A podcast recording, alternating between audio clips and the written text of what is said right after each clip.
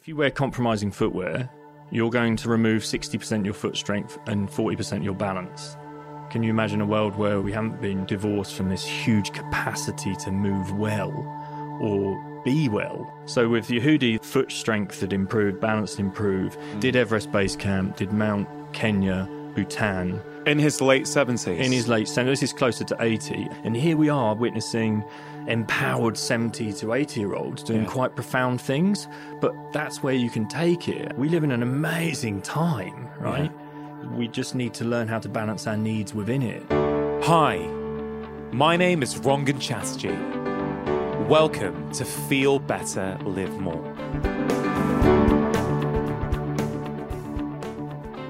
What does it mean to be a thriving human in the 21st century? You see, one of the big problems is that the way we currently live is very different from the way humans have lived for the bulk of our evolution. As humanity has evolved and developed technologies to make us more comfortable, many of us have lost our instinctive connection to nature with profound consequences on our physical and mental well being. So, what can we do about this? Well, as it turns out, quite a lot. My guest today is Tony Riddle. Now, online, Tony goes by the name of the natural lifestylist, and he has spent the last decade developing and refining a robust way of life based upon the principles of a natural lifestyle. He's hosted retreats, workshops, worked one on one with clients, and has now taught his philosophy to thousands of people around the world. Now, if you're a long-time listener of my show, you may well remember Tony's first appearance on the podcast, all the way back on episode 71, which proved to be a big hit. The reason for Tony's return to the show is the publication of his very first book, Be More Human How to Transform Your Lifestyle for Optimum Health, Happiness, and Vitality. Now, the beauty of Tony's natural lifestyle philosophy is its simplicity. Rather than a long list of things to incorporate into your busy life, it's actually all about stripping back and simplifying, removing what's not serving us in order to get back to a natural state of well being. In our conversation, we talk about how everything in our modern lives is now engineered for comfort and convenience, and what the inevitable consequences of that are. And we talk about a variety of practical tools that can help us all thrive. We talk about simple breathing practices that can help us reduce stress and feel calmer and less anxious. We talk about the benefits of cold immersion and some simple ways in which we can start to bring this into our lives. And we talk about the importance of good quality sleep and why we all may not need the mythical eight hours. We also spend a lot of time discussing natural movement. What are some posture enhancing positions we can all adopt, including squats and heel sitting, to liberate our joints and spine? And why our foot strength dramatically increases when we transition to minimalist shoes like Vivo barefoot shoes and spend more time without our shoes on. We finish off talking about Tony's deep relationship to running and why he describes it as a spiritual experience. The truth is, we are never going back to being hunter gatherers, but it doesn't mean we can't learn from them. Tony says we don't have to live in the wild to rewild. This conversation is full of practical tools to help all of us tap into our innate natural needs, even if we're living in urban settings. Tony is passionate, he's knowledgeable, and I'm pretty sure his words today will help you become happier and healthier. I hope you enjoy listening. Before we get started, just a quick shout out to Athletic Greens who are supporting today's show. Now, good quality nutrition is an essential pillar for our physical health, but also our mental health. And in an ideal world, I would much prefer it if all of us got all of our nutrition from real whole food. But I know from nearly 21 years now of seeing patients that a lot of us struggle to find the time to consistently do that. That is why I am a fan of good quality whole food supplements like AG1 by Athletic Greens. One tasty scoop contains 75 whole food source ingredients, including a multivitamin, multi-mineral, probiotic, green superfood blend, and more in one convenient daily serving. It helps support energy and focus, aids with gut health and digestion, and it also helps support a healthy immune system. AG1 has been in my own life for about three years now, and I genuinely think it is one of the best whole food supplements out there. It's also really, really tasty. So, if you want to take something each morning as an insurance policy to make sure that you are meeting your nutritional needs, I can highly recommend it. For listeners of the show, if you go to athleticgreens.com forward slash live more, you can access an exclusive special offer where they are offering my audience five free travel packs and a free one year supply of vitamin D, a critical nutrient for our immune system. You can see all details of the special offer by going to athleticgreens.com forward slash live more. And now, my conversation with Tony Riddle.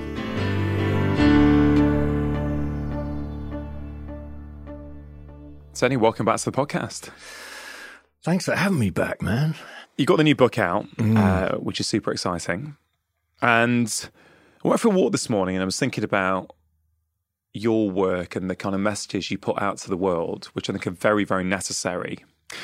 And I really like that quote that you have, which is We can't all live in nature, but we can all live naturally. I think it's really, really powerful. I thought to start with, we could really unpick what that means. And maybe the best lens to do that through is I don't know, you see a lot of clients, a lot of people come to your retreats. What is the typical morning, would you say, of Joe Public today compared to, let's say, the typical morning of a hunter gatherer in Africa? doesn't even have to be the hunter gatherer in Africa, you know, it can just be someone that's aligning their physiological, kind of social, spiritual needs, right? Within any habitat. I think that's the idea of this. We can't all live in nature, but it doesn't mean we can't live naturally. Um, the last retreat I held, the very first morning I went through this, I, we, we covered kind of what were people's morning rituals, what was their morning experience. And it was in a yurt, so all in one big yurt, sitting in a circle. And there were some there that were already on the path. So yeah. there was tongue scraping and, you know, cold immersion and breath work and and but then my conversation with, even with that was, well, what does it feel like if you don't do those practices? You know, because our because what can happen is we can also get so attached to these practices. Oh my god, if I don't do that, what happens? And again, is that living naturally within any environment to become stressed if we miss something out? Mm-hmm. I think so. I was addressing that on the last retreat. But if we unpacked kind of even a nighttime ritual or a morning ritual, um, even looked at a landscape. So if we stripped away everything right now, you know, the lighting, the furniture, um, the noise, the sounds, the sound pollution, the noise pollution, the air pollution, and just stripped it right back and just think what that might look like and what we might be ingesting through all our senses because it's about our senses being open visually what we can smell what we can taste what we can hear what we can feel through everything we're doing right? There's maslow's hierarchy of needs. You know it's a great template in looking at your most basic fundamental needs at the bottom of the pyramid right? And we could put food in there. So food being one of those very basic yeah. needs. Um, and I held a retreat recently, and there was a foraging expert there, Tasha, brilliant foraging expert. Um, we had this conversation of how I would like to take things with foraging, and it would be very much about senses and feeling and smelling and tasting the foods that they were picking. And if we looked at that, that versus what could be, it's the rush hour, right? And I'm maybe a bit late. I've skipped breakfast, so I'm gonna I'm gonna run into one of the coffee shops. Um, I'm to grab a croissant and a coffee. And I'm going to smash it back on my walk. but It's not really a walk. It's like a speed walk. So it's not like I'm down regulating, foraging and walking with my senses open. I'm really upregulated, which probably means that my digestive system isn't really activated to receiving or mm. absorbing. And then we could say, well, out of that Maslow's hierarchy of needs at the food pyramid, which which one is getting their food need met?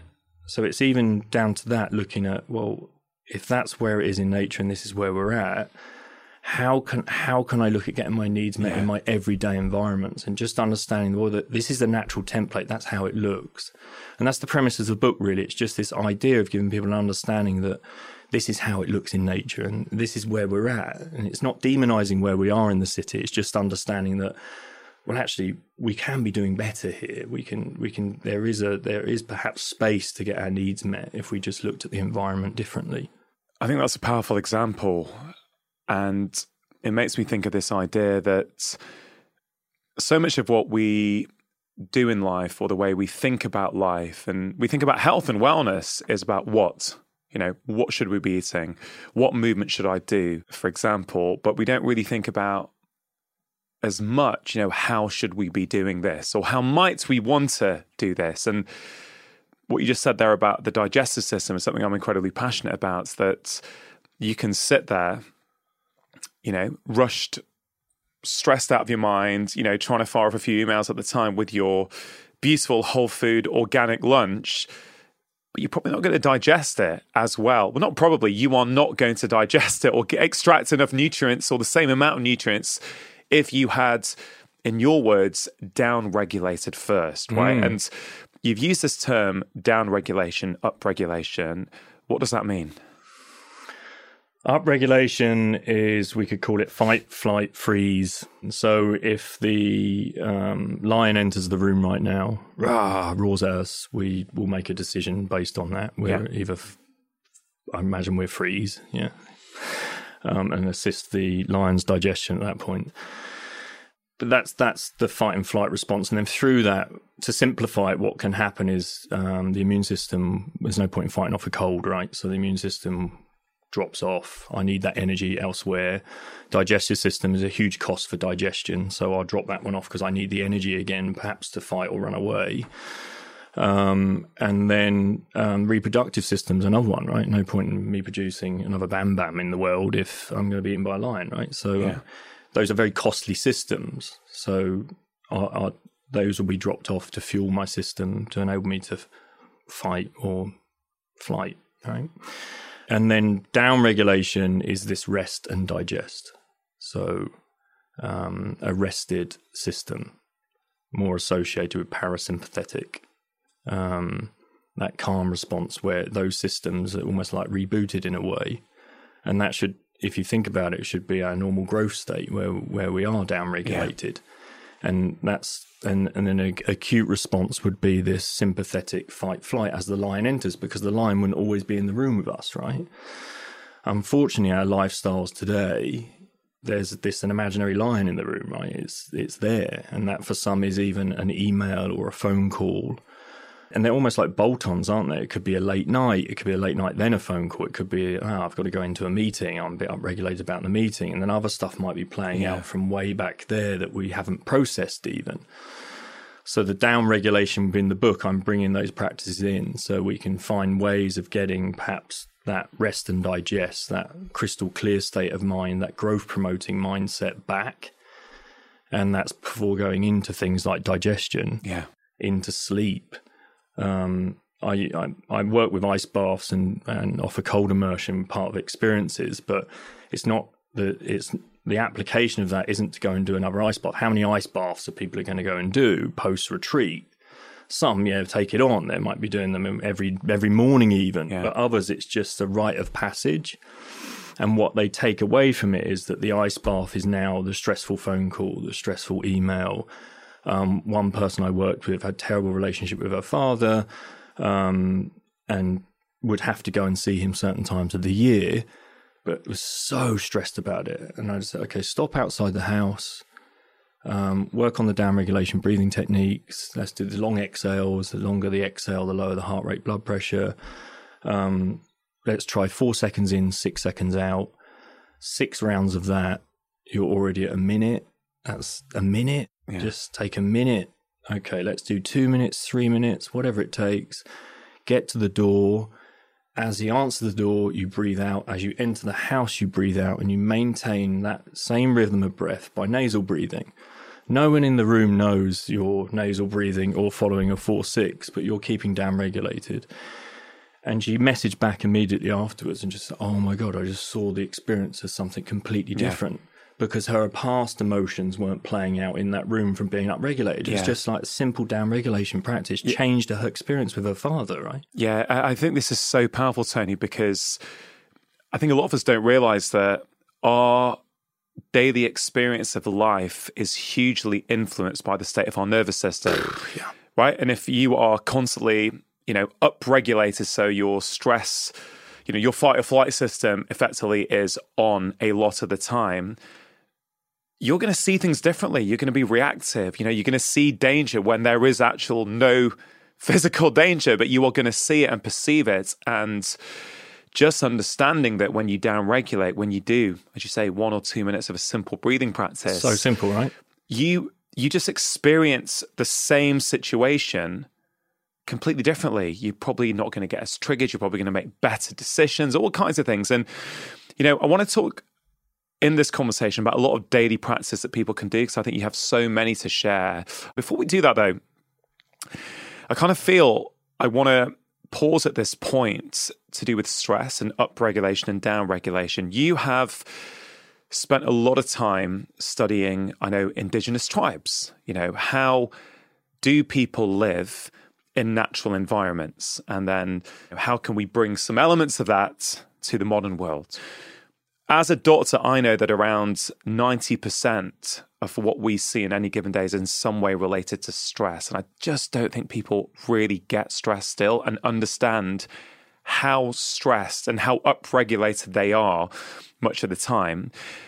In your experience, people who come to your retreats, people who seek you out for help, people you've coached, when they come and see you, what proportion of their daily life do you think they're spending upregulated compared to downregulated, compared to, let's say, an indigenous tribe who are living in nature with nature? Can you sort of paint a picture for us of what that difference might look like?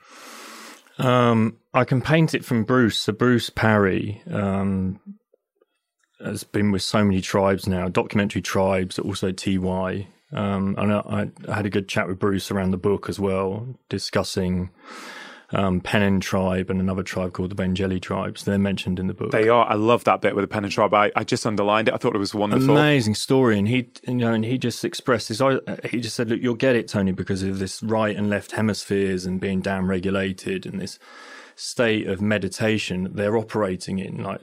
24 7 it's like even if they're in alert states it's it's like an alert state that we would talk through the Wim Hof method, let's say, where you're you're using an upregulating breath technique, but not to bring sh- that kind of upregulation stress to become an alert state. So there's a positive to that. It might be, oh, I'm um, having a slump in the afternoon. Say we're having a slump in the afternoon. It's three thirty. I've got to jump on a podcast.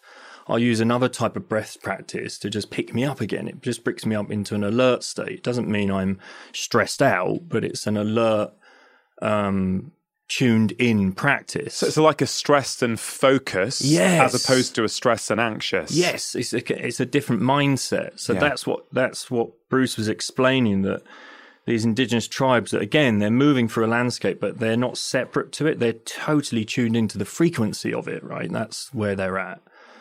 Um, and if we again, if we look at people that maybe turn up on retreat, they've normalized they've normalized stress. It's like that's what they operate at the whole time. So it's like these indigenous communities that Bruce is talking about are normalizing downregulation, parasympathetic, and some of the attendees I see have normalized sympathetic. And what we then do is things like um, ice baths or breathing techniques enables us. So the ice bath enables us to go up, we get a peak, and then they can drop back under again. So suddenly it's like, ah, there's a stressor because I've just been operating at stress. I almost need a um, even more of a peak of stress to be able to drop back under again to recognize where my parasympathetic, my more crystal clear state of mind would be. Mm-hmm. Um, and I see it just from taking people again, like with the blindfolds on into the forest. You can just see a complete shift in that person's state. You can feel it. It's not just yeah. seeing it; you just feel it from like their whole aura. There's something changes within their energy. Um, I guess people know that, don't they? Most people will probably recognize the feeling, I, I guess, on a Sunday, maybe when they haven't got to go yeah. to work and they haven't got anything like to do, or even on holiday, how how just they feel, and maybe a few aches and pains aren't there. You know, just there, there's a relaxedness, and your experience of the world is very different when you're in that state. And I guess many people think, though, I can only be in that state when I'm on holiday or on a Sunday, right? Many people will listen and go, yeah, that's all right for you, maybe. Yeah, yeah. But I've got a busy life, I've got a busy job.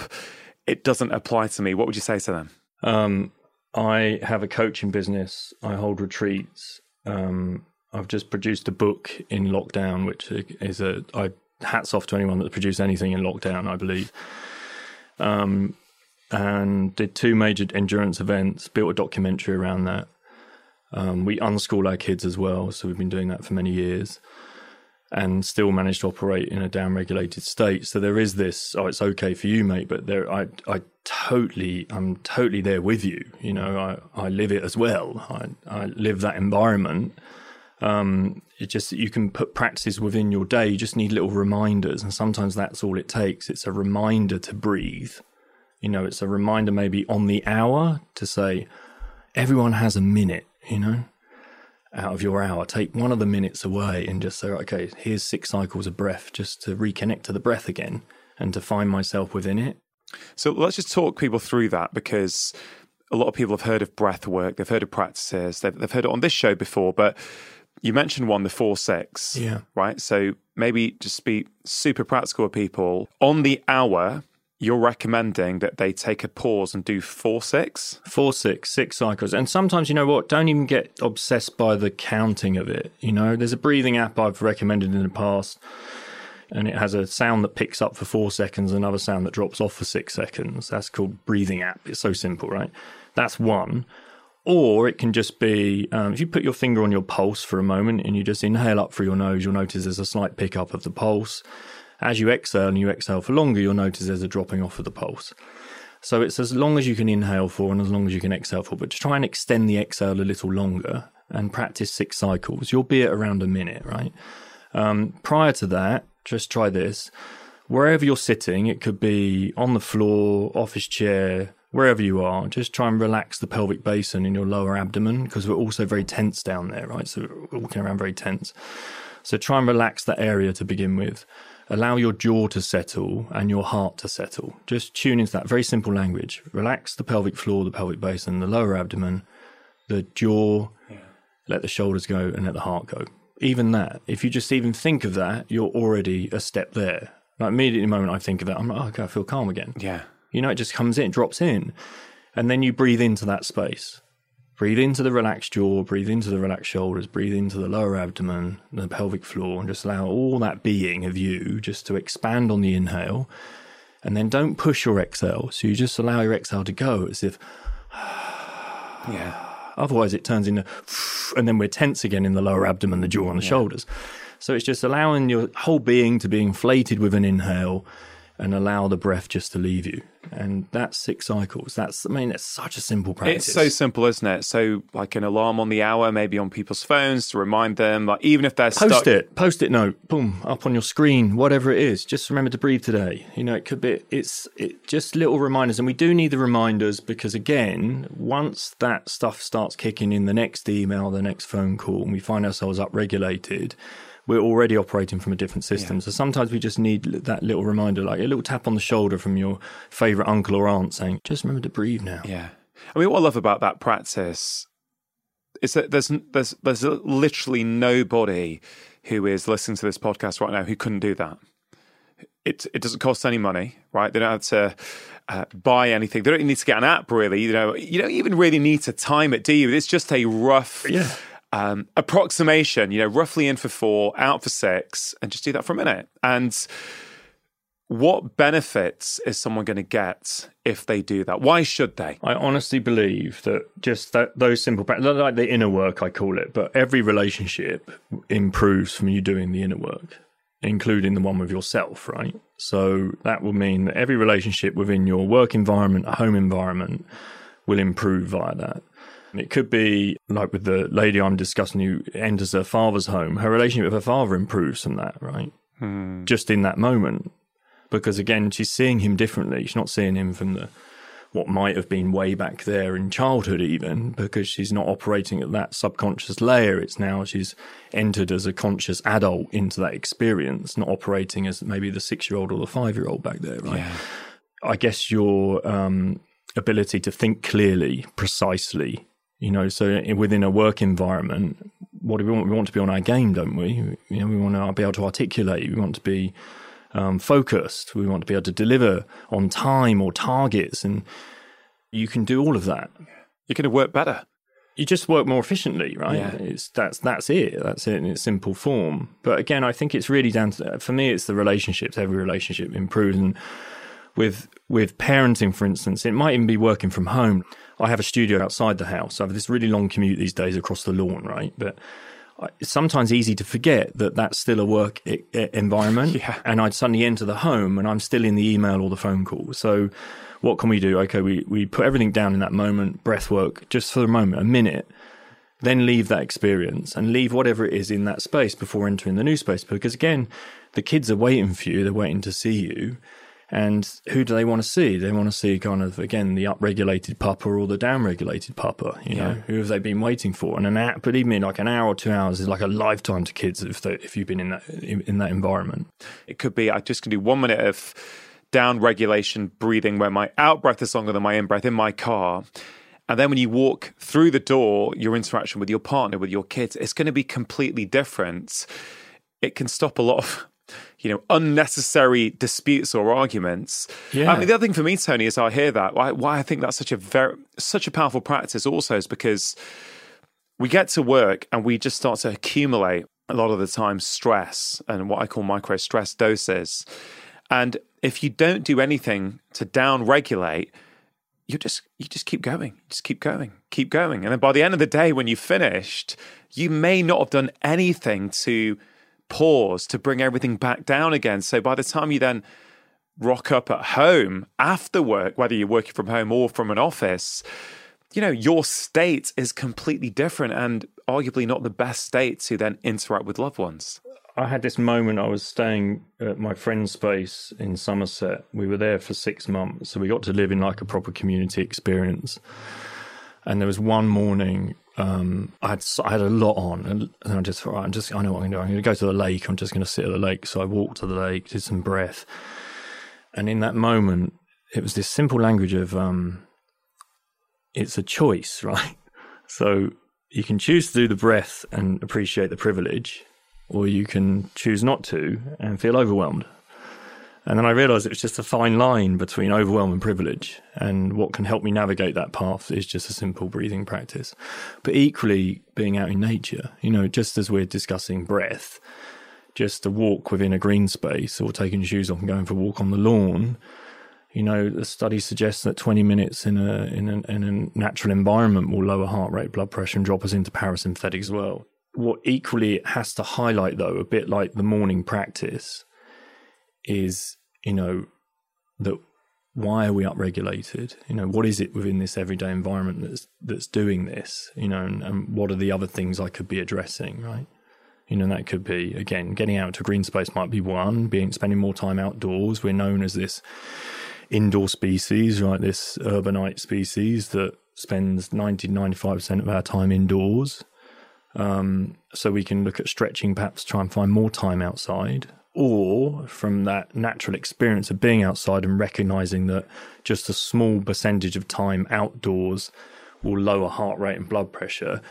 What can I learn from that? Can I perhaps journal what that experience is and what it is I'm feeling? What are those things that that I feel drawn to that are doing that are lowering the heart rate and blood pressure? And what can I bring into my everyday environment from that? What can I learn Yeah. from this out here to bring into the everyday environment? Because for some, again, it's all right for you, Tony. You might get to spend more time outside, which I get. Um, others, it's not so simple. They maybe can't get out today or can't get out tomorrow. What if you know it's dark immediately afterwards? You know, Yeah. and outdoors doesn't mean um, the tube, the car, or the shopping centre. It means actually outdoors, right? And so where the sky's above your head. yeah. So, you know, what can I be doing? Maybe try and stretch it, you know, make the next tube stop to walk to or, you know, just try and try and work with that. But ultimately try and bring more of that organic experience inside the home in those everyday environments. That might be what you see and what you taste and what you smell and what you feel within those environments, but it's also how we move in those environments. How can how can we move more organically within an environment, right? Including the home. Yeah, it's you know getting off the tube one stop earlier. Often the narrative I think in society around health is okay. Well, you can get more movement in then. You know, you, let's say you can you can get a twenty minute walk in now. Great, and then people naturally often go to oh, I'm ticking off my physical activity box. Uh, what, how many calories is that going to burn, or whatever it might be. But again, it's very reductionist, isn't it? Because that 20 minute walk could be many things. It could be you're getting natural light exposure. You might be getting a bit of sun. You might be hearing the birds, depending on where you're walking. You could be doing some breathing at the same time. It's not just one thing, is it? That 20 minute walk actually can hit multiple parameters. Yeah, you can get many needs met, right? Rather than just the, the want or the desire to get to work on time, you could flip it and just think, well, okay, what can I receive from that experience? How many of those boxes, those natural needs, can I tick off? Um, it can be then, oh, I feel so amazing for just doing a 20 minute walk. I tell you what, I'm going to get up a bit earlier now and maybe walk for a bit longer, you know, and that's, that's what can happen through these experiences and become more of an opportunist even along the way, right? Once you really open things up, what does it feel like? Oh, maybe I'm going to balance on the curbstone today and get some balancing in, or I'm going to balance on the wall, or, you know, use the stairs down to the tube instead of escalator and just add more things on. Like Yehudi, I, I, I describe in the book. Yehudi's like, he's 82 now um, I think I discussed him on the last podcast, but his commute, right, was that he'd wake up in the morning. Anyway, he'd have his whole practice at home. And so he'd have um, an office experience at home where he'd set it up. There were mats there, so he had no chair. He'd ground sit. Um, he'd answer his emails either on the ground or standing. He'd have a pull up bar so he could hang from before entering the office. It was in one of those positions where it's always there, so he knew he would do it. Um, kitchens are great for that, right? You can pull up bar in the kitchen so you know whenever you enter, oh, I can hang while the kettle's boiling. And then he'd walk in his Vivo barefoot shoes, right? So he's getting his feedback from his feet, and his feet can behave how they're meant to behave. Get to the tube, people would normally say, um, well, would you like would you like a seat? And he would, no, no, I'm okay. And as soon as the train starts moving, he's either hanging off the rail above, right? So he's hanging while the train's moving, or he's surfing, right? So surfing would mean not holding on to anything and just working like so the tube becomes like a huge power plate, right? Where you have to stabilize, great for the hips. And that would be his experience. And then he'd walk up the stairs. And this, you know, it's just that's that's where you can take it, and that's yeah. That started happening for him when he was seventy eight, and he's now eighty two, and he's thriving in terms of his capacity to move now. Right? I mean, that is it, it's such a powerful story. It's empowering for um, anyone who thinks, you know, is it too late? Have I lost a lot of my natural movement? You know, what can I do? You know, when did he start seeing you? Was it? Did you say seventy? Wait, no, he actually started seeing me. This is a big, big journey. He st- first started seeing me when he was seventy-two, and he wanted to learn how to walk. So he was. And why did he want to learn how to walk? Did he feel I can't walk properly anymore? Well, this is a massive story to unpack. But he, um, he had a stooped posture. You know, like really head chasing, collapsed in the chest from yeah. sitting I didn't realize this at the time, but anyway, he wanted to learn to walk. So I said, okay, let's pop you up on the treadmill and I'll record you because unless someone shows you a video of you walking, you really have no idea. You're kind of subconsciously incompetent at that stage. And what the video will do is just make you consciously incompetent. And then we can do some practices and then readdress it and then, you know, and then record it again a bit later. And then suddenly that becomes your new template, your new subconscious competence, let's say, through that model um, introduced him to ground sitting, um, Vivo, as I mentioned. So those studies are profound, aren't they? That we know that um, 60% of foot strength, um, notice it's, it's Professor D'Août, I think his name is from yeah. the University of Liverpool, right? Within six months of wearing Vivo barefoot shoes, their foot people's foot strength had developed by sixty percent, right? Yeah. But also balance had increased by forty percent. And, and I just want to, because I love that study, and I, you know, I'm a huge fan of Vivo barefoot shoes. Yeah. They're the ones I wear, my wife, my kids. I'm either barefoot or in Vivos, uh, probably very much like you. And that study, what I love about it is it wasn't about running. No. A lot of people hear barefoot shoes yeah, and they yeah. think, oh, I've got to be able to run. Immediately. It's like, hold on, hold on. No, this is just living in barefoot shoes, you know, going to the shops, walking around. Yeah. Do you know what I mean? Within a six month period. So if you think about that from a parenting perspective, what that means as a parent, okay, and we want the best for our kids and we want to create these solid foundations for our kids and foundations for life, right? Um, it's saying that if you wear compromising footwear, you're going to remove 60% your foot strength and 40% your balance. Essentially, that's what it's saying, right? It's also saying that after billions of pounds that's been spent in the sports science world for developing footwear, which is mainly for athletics and not athleticism, let's say, if we can understand this model, is where has that got us? But but equally, I think for this parental thing, it's like understanding, well, you know, think about the potential that's perhaps lost, Hmm. right? And if we look at um, things like physical education, we already know that if you're the youngest in the class, you there's a you're at a disadvantage for the older kids when it comes to physical education and PE, right? So there's already this feeling of inadequacy when it comes to sports, perhaps, and PE in later life. But then we're saying we're removing also 60% of foot strength and 40% of balance, you know. But with Yehudi's case, he um, he yeah so introduce him to vivo so again foot strength would improve balance would improve of course Uh, naturally without working on it just just by actually Yes. not compromising your footwear In and being in touch with the grounds. So that's removing so that's operating at the cause level right? You know and really understanding that because you can do all the foot practices you like strengthening your feet balancing work but if you keep putting them in the same environment that compromise them in the first place it's merely symptom relief and quick fixes are further distractions from the truth. You need to get into the real cause and often it's it's simply the shape of the foot you know it's the environment really that Yeah. we need to work at and the environment for the foot in modern society is the shoe is it not right so with Yehudi, that foot strength had improved, balance had improved.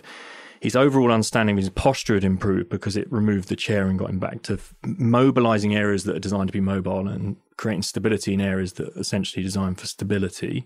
And also bringing the squat back. So squatting instead of sitting so that his mind could understand where his weight should be when he stands up, even, let alone when he walks, right? Um, but later on, as times passed, Yehudi then said, Well, the reason I wanted to learn to walk was because I wanted to go to Everest Base Camp for my 50th anniversary with my wife. So that's why he'd taken on that challenge.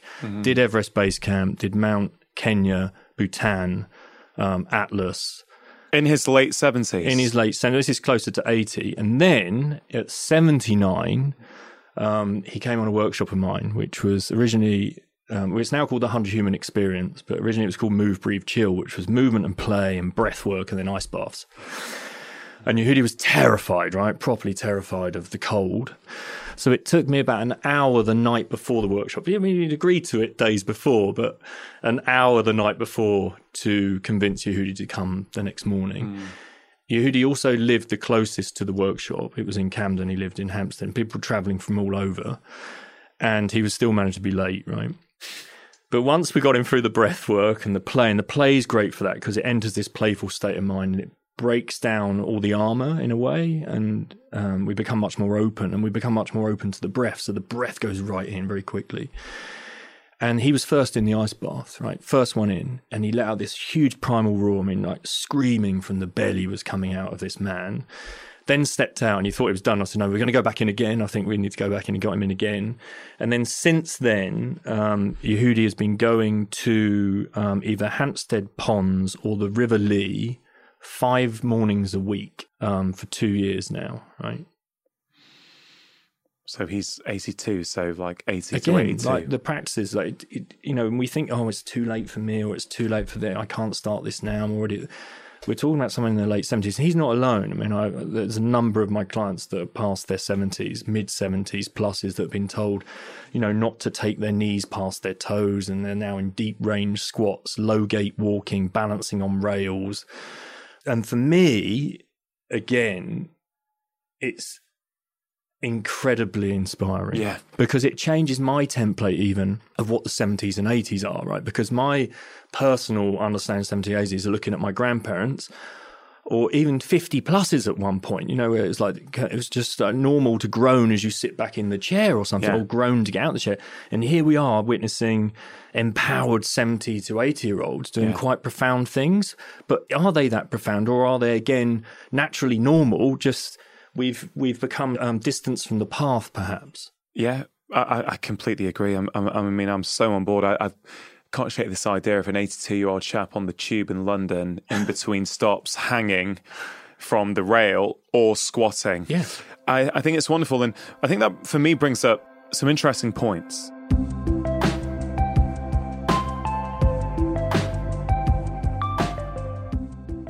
Just taking a quick break to give a shout out to Vivo Barefoot, who are bringing you today's show.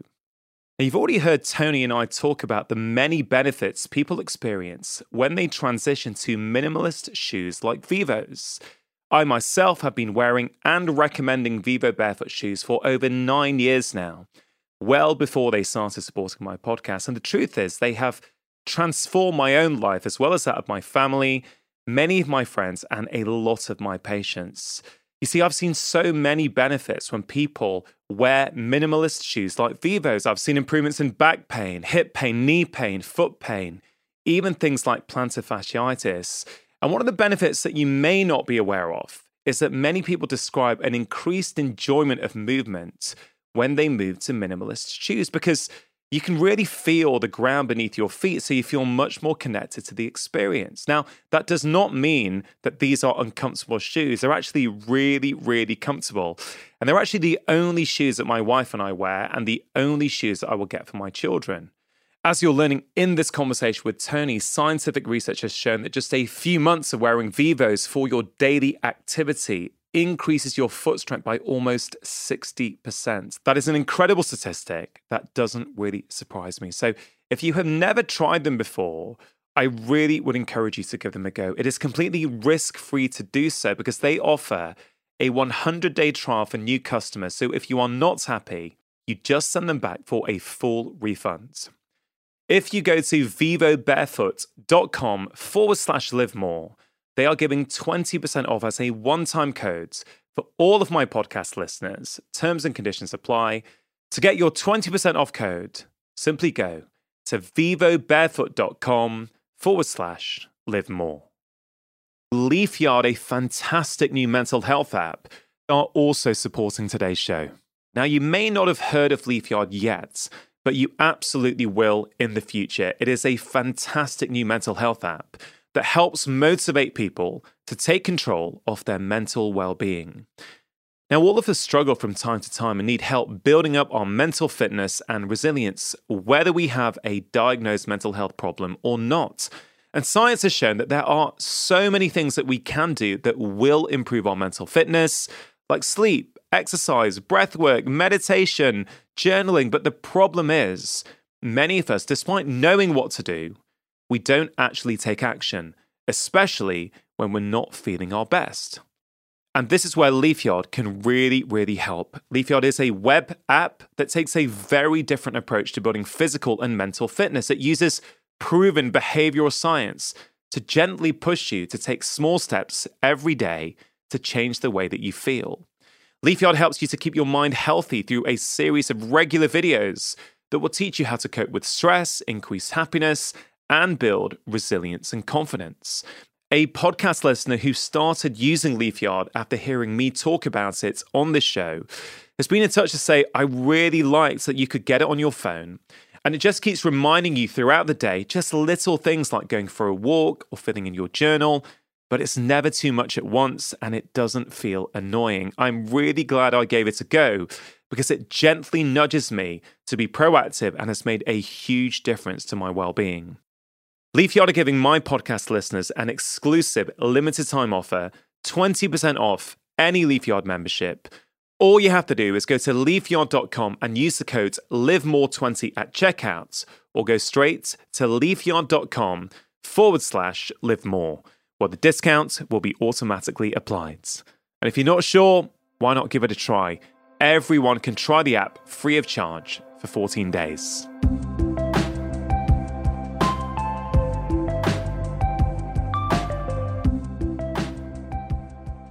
Monday night I was at Edinburgh, last night of my book tour, and um, I was coming back on the train yesterday, and the train got cancelled, and there was all kinds of I had to take three trains instead of one train. It was all unplanned, and yeah, I was pretty chilled about it actually, which is uh, you know when you practice these sort of things, I feel you naturally, you know, I, I feel I'm a lot more down regulated these mm. days naturally, and therefore I just be a lot more. And I'm like, oh, mm. train's cancelled. Okay, cool. Well, it's going to be what it's going to be. And then in the final leg, I thought, actually, Tony's coming tomorrow. Let me get back into his book a little bit more. I'd, I'd been reading it over the weekends, and I was reading about Yehudi. And this was a busy kind of local train. It was coming into office time. A lot of people, there was no chairs and stuff. And I thought, yeah, Tony's coming tomorrow. I'm going to squat. And so for the last hour, um, I, in between the, uh, you know, sitting carriages, you know, I was squatting against the wall and just reading your book and then listening to some music or whatever. I was rested against the wall, and you know, after about ten minutes, I was a bit stiff, so I'd stand up for two or three minutes, and I, then I pop back down again. Yeah. The thing is, a lot of people will think, "Oh my god, what will people think? People are going to stare at me." I, don't recall anyone looking at me. Like genuinely, like people are so tied up in their own worlds and their own podcasts and their own music and their own books. I think that's empowering that actually no one gave two hoots. You know, I always go with it's none of my business what other people think of me, right? And also, you'll be surprised that if people are looking at you, how do you know that they're just not being inspired by you? Why do we immediately go to the negative of, oh, they're going to think I'm oh, this crazy man on the tube? They might be inspired, you know. And again, I, I'm inspired by someone like Yehudi who's be hanging off the tube rails and squatting. How could you not be inspired by that? You're not going to look at, at someone in their 80s and go, that crazy 80 year old hanging off the rails and squatting. You're going to think legend. Yeah, exactly. And there, there's that. And I, I think also it's a cultural thing. Like our kids are now going to this uh, forest school. It's a group of parents that live where we live, and we kind of done something together and created something for them to attend on a Thursday. And um, one of the dads was there, and he'd listened to our podcast way back and said, "Oh no way." You're Katerina and Tony, was talking about ground Oh, sitting. fantastic. and again was discussing this that oh how do people react to it? And Catherine said well it depends where you are. Where you are in the world because some cultures that's what they do. It's just our our where we are in the west perhaps it's our own lens of how we see it you know? Yeah. Has anyone ever said anything to you negative? not negative. I've never had anything Yeah, negative. even walking around you know and being better i mean sometimes I, I mean i have had kids kind of be like well papa why is that man running around with no shoes on? And and but nothing really not really negative. Sometimes some strange i guess strange kind of looks of what's he doing over there? But then again it's how it's received right? Mm-hmm. Again what if we're receiving that upregulated versus receiving it downregulated?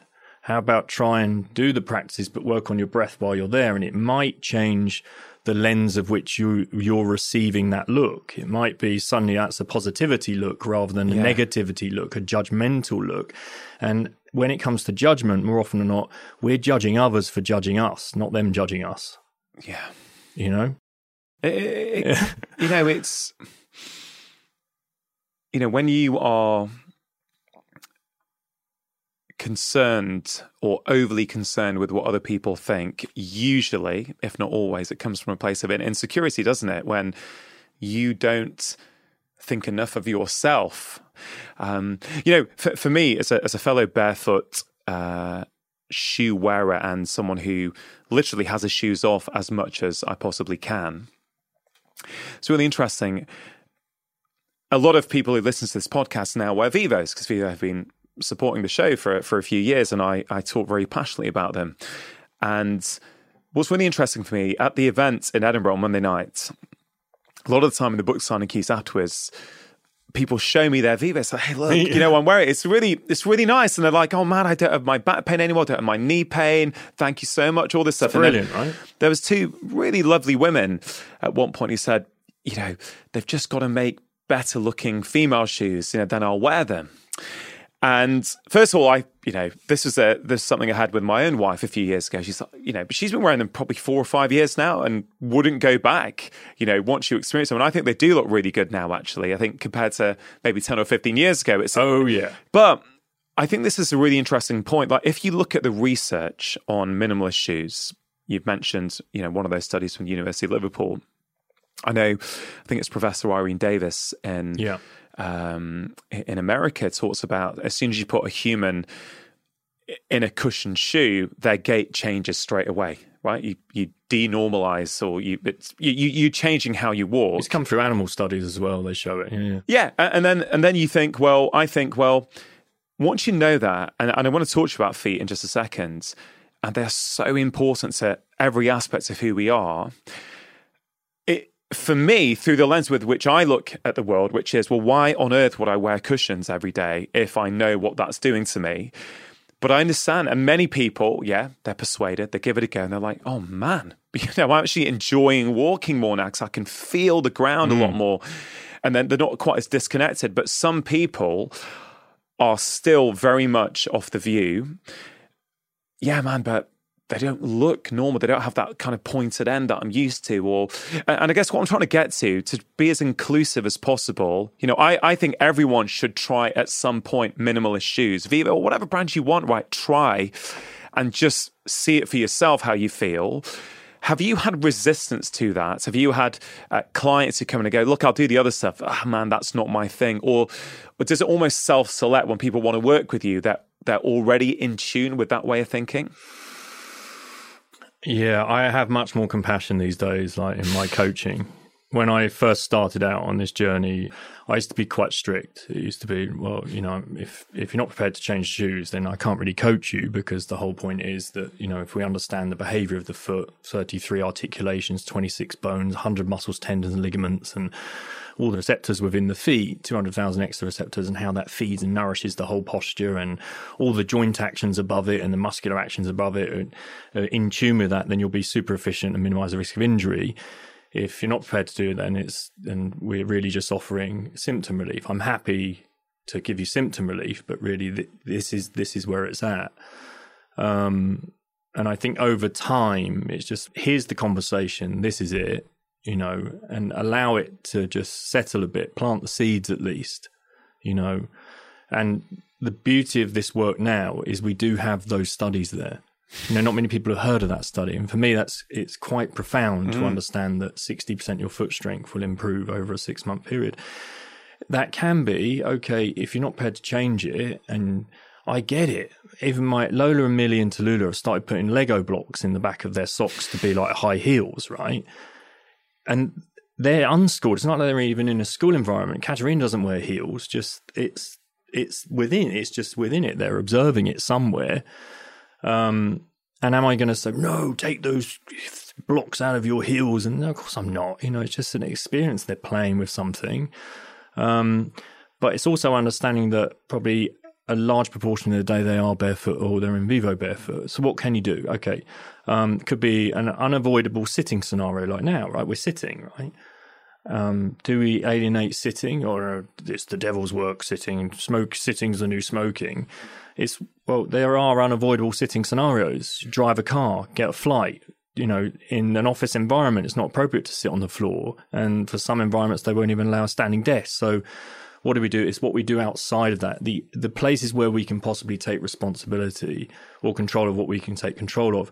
So when you arrive home and you're behind the door, then get the shoes off, and then there's certain toe practices, or what we call toga or yoga for your feet, that you can then do, which will then help unravel or deconstruct some of that. Um, yeah.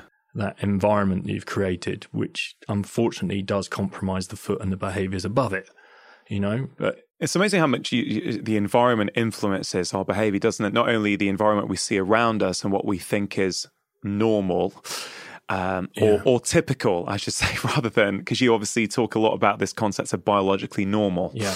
Um, but cu- culturally, you know, we may have touched on this when you came on the show a few years ago, but in most Indian families, you take your shoes off before you come in. That's obviously my cultural upbringing, which yeah. a lot of people, certainly in, in the UK and, and America, don't have it. It's it can be very different, right? And so, have you found there's a difference? Do you do you get clients from different cultures, different parts of the world, and have you found that actually their willingness to how they respond engage yeah. is different depending on their belief system? Yeah, it's an interesting one with footwear in the home, isn't it? You know, and some some haven't actually taken their footwear off. It could be a whole day experience. So even that, as I say, it's it's suddenly changing that template that within the home, let's just at least try and get that barefoot environment. Yeah, change, flip the perception of that one environment. Um, and yes, some people are much more responsive to others. It's what's normalized. It's whatever those templates are and how long you've had that experience or what you've observed in your earliest years even play out within that. Yeah. I mean, know? there's even you know, we say you said office environment where you can't do that much. You know, we thought long and hard, you know, in this new studio, it's like, okay, well, I'm going to sit here maybe for two hours with someone having a deep conversation. I don't want them to feel uncomfortable. I don't want to feel uncomfortable myself. Um, yet there's also a certain expectation of what should a chair be in a studio where someone's coming, right? Yeah. And uh, so I have this uh, Muvman here. I don't know if you know Muvman, no. but it's awesome because it's an unstable seat. Yeah. So I have to by default for this hour, two hours, my Move, postural man. muscles. Yeah, I think it's them. You've yeah, move, man. Exactly. I'll have to move, man. I have to move, and and Yeah. and this is I think a lot about movement. I'd, I'd, I'd love your perspective on this, but the fact that I can't slump and stop engaging my muscles. Yes, it means that whenever I finish, I've never had an ache. Like, never. I just simply walk. up. It's like, yeah, I feel great because my muscles have been engaging the entire time. Um, but I also think that this helps me think more clearly throughout the conversation. So I'm not, you know, if if I'm stagnating into a chair, my my lymph, my blood, everything's sort of stagnating, right? And then that chair that you're sitting in, you know, we got what we consider the best ergonomic chair for people to at least because I thought like in my guest to move man, I thought wrong. Well, the problem is is if they're not used to that, it could be really uncomfortable. So instead of engaging with the conversation, they can just be thinking about how they're sitting and they know there's cameras here. Do you know what I mean? How how would you think about that? I've with someone at the moment. Um, I had someone come and see me. It's about your height. Stuart, his name is, and um, he had a furniture business, like auditorium kind of lecture chairs. And um, I'd seen his sister originally. She was like this yogi living off grid in Portugal. Came with a back condition. Very quickly, one session out the door, done. I need to send you my brother. Brother, come, Stuart. And he just said, um, do you think there's a chair in this stuff, Tony? Because I took him through simple ground resting positions that are in the book. They're just a simple series of ground sitting, from kneeling to sitting cross-legged to shin boxing to, um, and each one of those, you know, a prerequisite almost of how we stand. Let's call it. They're almost like the motor skill milestones of what it is we do as children before we stand up. So we then I, we parked that conversation and it must have been two years went by. I said, I have the idea. He's like, what? I said, I know the chair. So we're going to, I have it. So we went through this whole design. So we're at the point we're ready to launch that very soon. Um, and that then is a platform that's at normal seat height. And you can perform six different rest positions that you could normally perform on the ground. And you're 100% right. It's about move man. It's like this understanding that, well, there should be certain signals to move anyway. You know, if we've been in a position for too long, yes, we're stagnating. What does that mean for? We think of flow states, what what does stagnation have to do with a flow state? You know, I'm stagnant versus flow. I mean, they're completely different ends of the spectrum, right? So it's enabling, I guess, that movement to be really fluid, um, which then ticks the box of earlier conversation about within an environment of work. What do we want to be on our game? Don't we want to be super sharp? Um, and I think with this sitting conversation, it's it's yeah, it's individual specific again, isn't it? There's a template there of what we've normalized. So what we've tried to do with this particular chair is you can sit on it like an everyday chair, but Right. equally you can be in certain positions which if you don't have the mobility it can be adjusted and then over time you can start to gain the range. One of them being the squat that has a central sitting pillar that and the base goes up and down so you'll start to gain more and more range in the ankle and the hips over time. Um, but yet you can always be at desk level. So it then brings that ground sitting conversation into every office environment, you know? Yeah. And and then and then where do we go from there? Then we have standing desks. I think you know it can be just as detrimental to stand with poor posture as it is to sit with poor posture. So the standing desk isn't always the answer. If you look at my dad's an engineer, um, precision tool maker, and the most shocking posture from standing all day, working over screens and working over and and working with materials that he has to for his trade. Um, if you're still working over a desk and you're still stooped, wh- where does that lead us? So it's just understanding there's certain postures or shapes that we should be adopting, which help as prerequisites to standing. Um, and the other conversation is around muscles need to learn how to switch on and off. So it's it's not great to be in one rest position for too long Whatever that is. whatever that is. So it's choosing a different shape. And normally, as I say, in ground rest position, you get a signal. It will be a signal. Oh, this is a little bit uncomfortable now. Let's move, and you shape shift. In this, in a normal chair or on a sofa, we don't necessarily get that, Yeah. and we start to stagnate, as you say. So that means that there is no muscles or muscles off. We've just it's either on, incredibly on to try and stabilize something, or it's just off. And both states over time can lead to atrophy. If a muscle's on for too long, on on on on on, it will atrophy over time. Um, Swiss balls were like an example of that, where people are just sitting on Swiss ball for a period of time. You'd be so on to try and stabilize Yeah. that you're not giving yourself the rest opportunity within that.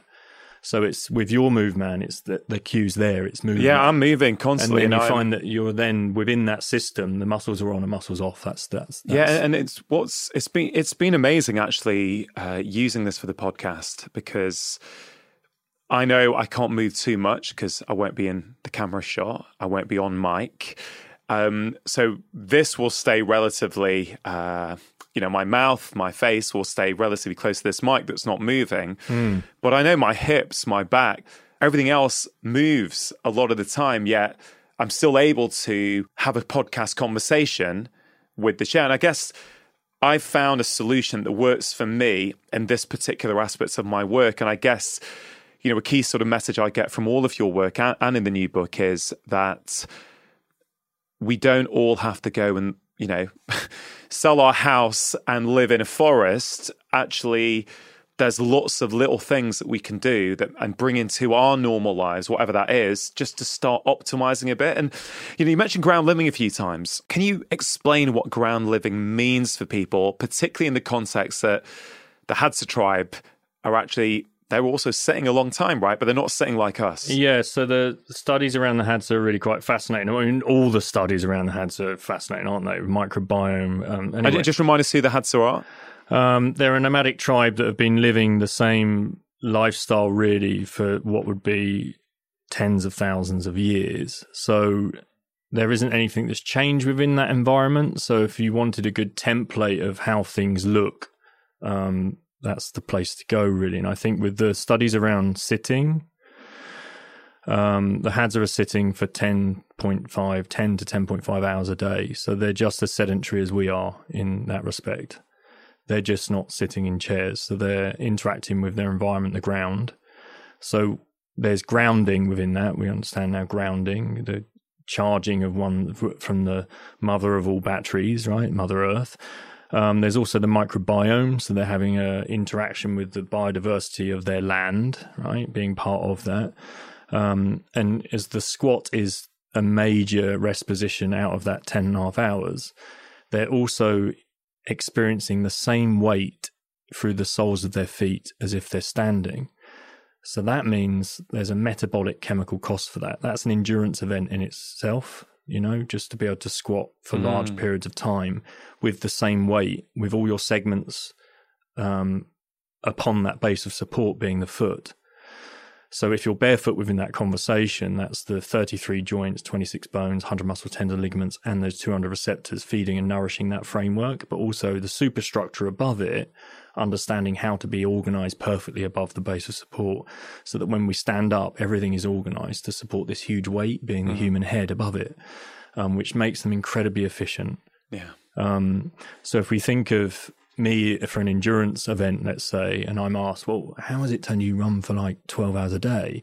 Well, I, I spend 12 plus hours experiencing the weight in the soles of my feet, be it through standing or squatting. There's other rest positions in there, but the majority of it is. So you're not. So basically, what you're saying is the mainstay of your life is not spent sitting in a chair. Yeah. You're in either the squat, other ground resting positions, walking or running. So therefore, even when you're resting, Yeah. your movements and patterns are feeding the same kind of awareness in your body and the same patterns Yeah. as when you actually get up and, and actually move. Yeah. Whereas for most of us, we're sitting in compromised postures. Um, we are sitting in fixed, rigid chairs, which allow no movement. And therefore, when we try and go for a walk or a run, we feel our knee, we feel our hip. We do you, know what I mean? Is that is that with the point you're trying to make? Yeah, so there's certain areas of the body that are designed for locomotion, or let's call it even mobility, and certain areas that are designed for stability. And so, if you think about the foot, it's a huge supportive structure, um, incredibly strong as a foundation. It has moldable characteristics as well. Like you can grip with your foot and you mm. can balance with your foot around different objects. But in the linear kind of aspect of our world, it really only expects that flat plane. But you can climb with it, you can balance in trees with it. But if the foot's incredibly strong as a foundation, the ankle joint can be mobile, the knee can then be stable, the hip can then be mobile, the pelvis and core can be stable, and the thoracic spine can be mobile and the neck can be stable. So there's like this joint by joint approach. But what it can also be is a culprits and victims model. So if the foot, for instance, has been um, shaped like a, a shoe shape, pointed, no longer wide in its toe box area, the great toe, which is which can cope with, which is like four times denser and thicker than all the other toes. It's a huge lever, foundation, anchor, and pivoting tool. Um, if that's been compromised, then that then becomes the culprit, and the ankle can become the victim. The ankle then becomes a culprit for the knee, and the knee becomes a victim.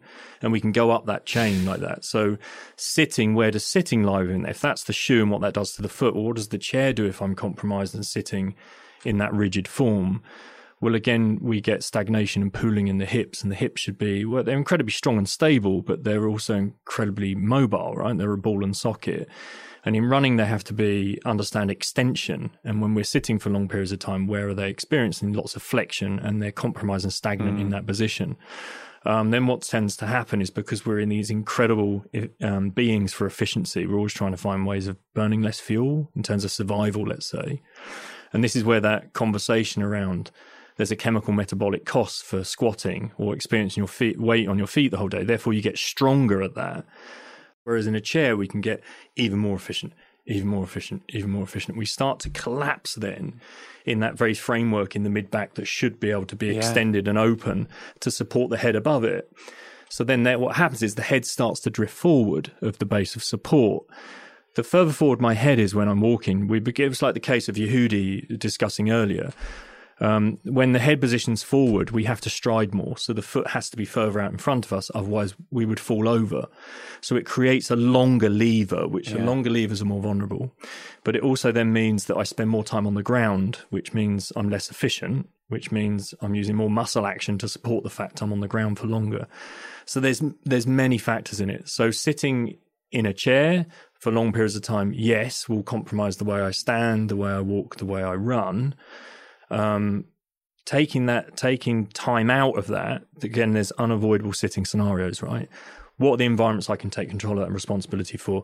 Well, the home, you know, even if it means, well, we discussed this on the last podcast, is like, it might mean Netflix. Okay, let's see if I can do a number of rest positions while Netflix binging. I'll do some shin box sits. Or just sit on the floor, I guess. Exactly. You just get, get on the floor and just Because you'll naturally move, won't you? Because and again, you'll, you'll get, get cues to move. Yeah. So you just start, and then there might be points where it's just, it's, oh, this is challenging. Of course it is, because you have to go, it's mobility. You have to go through the stage to begin with where, yes, it might be awkward. Play with the edges of discomfort though. Don't get out of there immediately. Just play with the edges, but also use supports. You can use a cushion underneath your butt for certain rest positions. Um, you can put a little support behind your heel. You can use something to hold when you're squatting.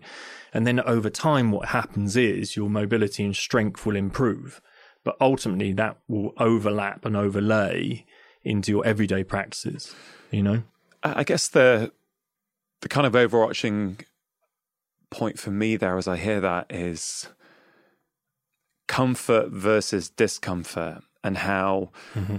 you know we can compare a modern hunter gatherer tribe to a modern industrial human living indoor in artificial lights. And one of the key differences is that the way we live or what is normal in western society now is everything is engineered for comfort right? There is no need anymore to become uncomfortable whether that be in movement, you know, you get these ergonomic chairs and you know these things that you can slump in and you can't feel anything anymore. You don't have to have uncomfortable emotions because you can go to whatever your drug of choice is, whether it's the smartphone or you know whatever. You can straight away pacify it. Pacify it. So you don't need uncomfortable movement. You don't need uncomfortable emotions. You don't need an emotion like even hunger anymore. Hunger is something that very few people actually know what feeling hungry, real hunger is anymore because for many people, clearly not everyone, there's no need. You can just distract it away or quickly snack or get a quick sugar hit or whatever. And it's very hard, isn't it? Because you know, you, you spoke about the, the ice cold immersion before. But it's this idea that many of us don't need to engage in any part of our life with discomfort, yet there are so many benefits when we do.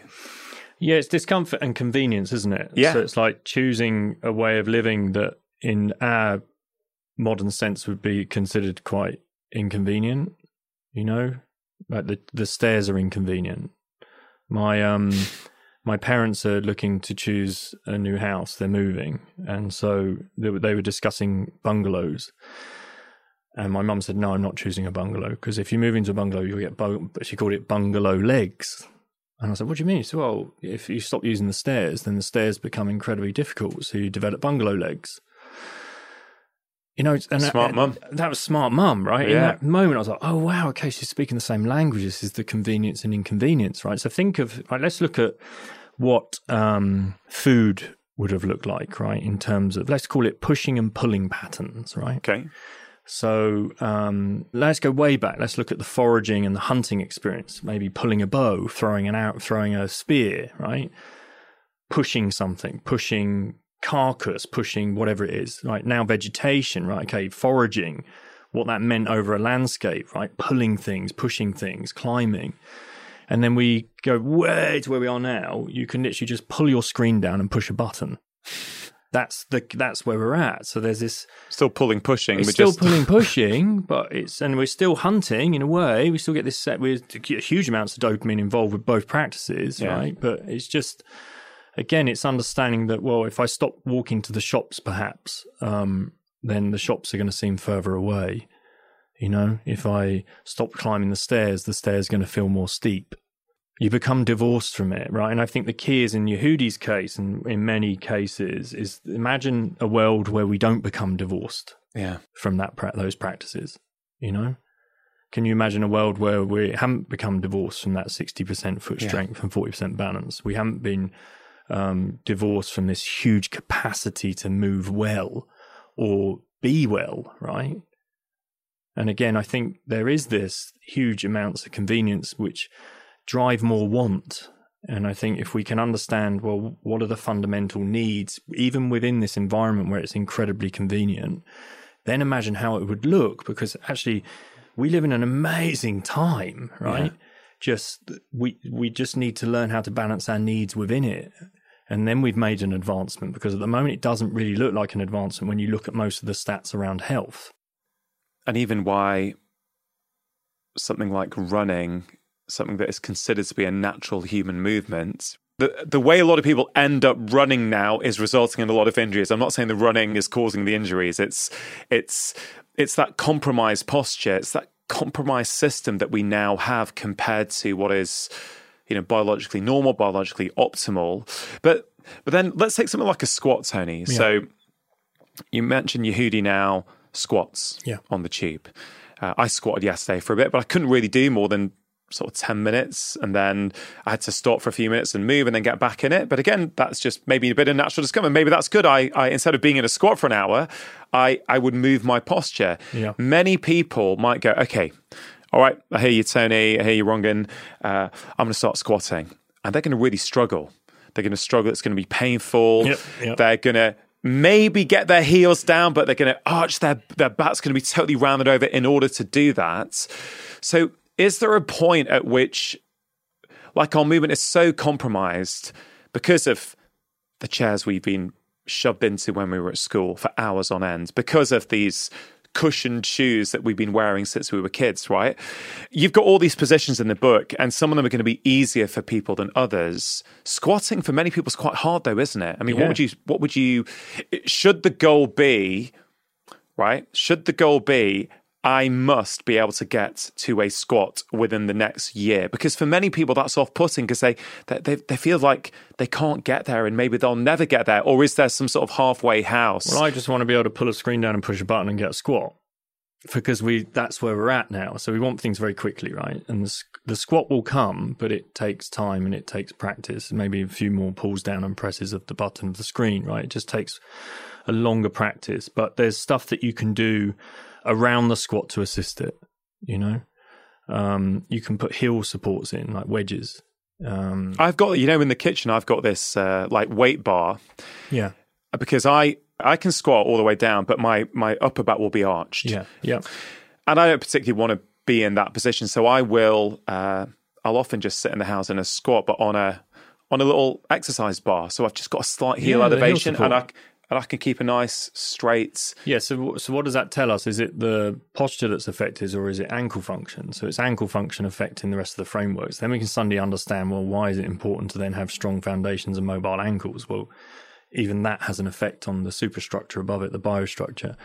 So more often than not, it is it's ankle function it comes down to. So I would say use a support behind the heel so you can rest in the squat. Ultimately, the squat is what it's a rest position. We turned it into physiological exercise, right? Doing reps and getting DOMs and filling your quads and your and your glutes for days on end. But the reality is, it's a position of birth, pooping, eating, and resting, right?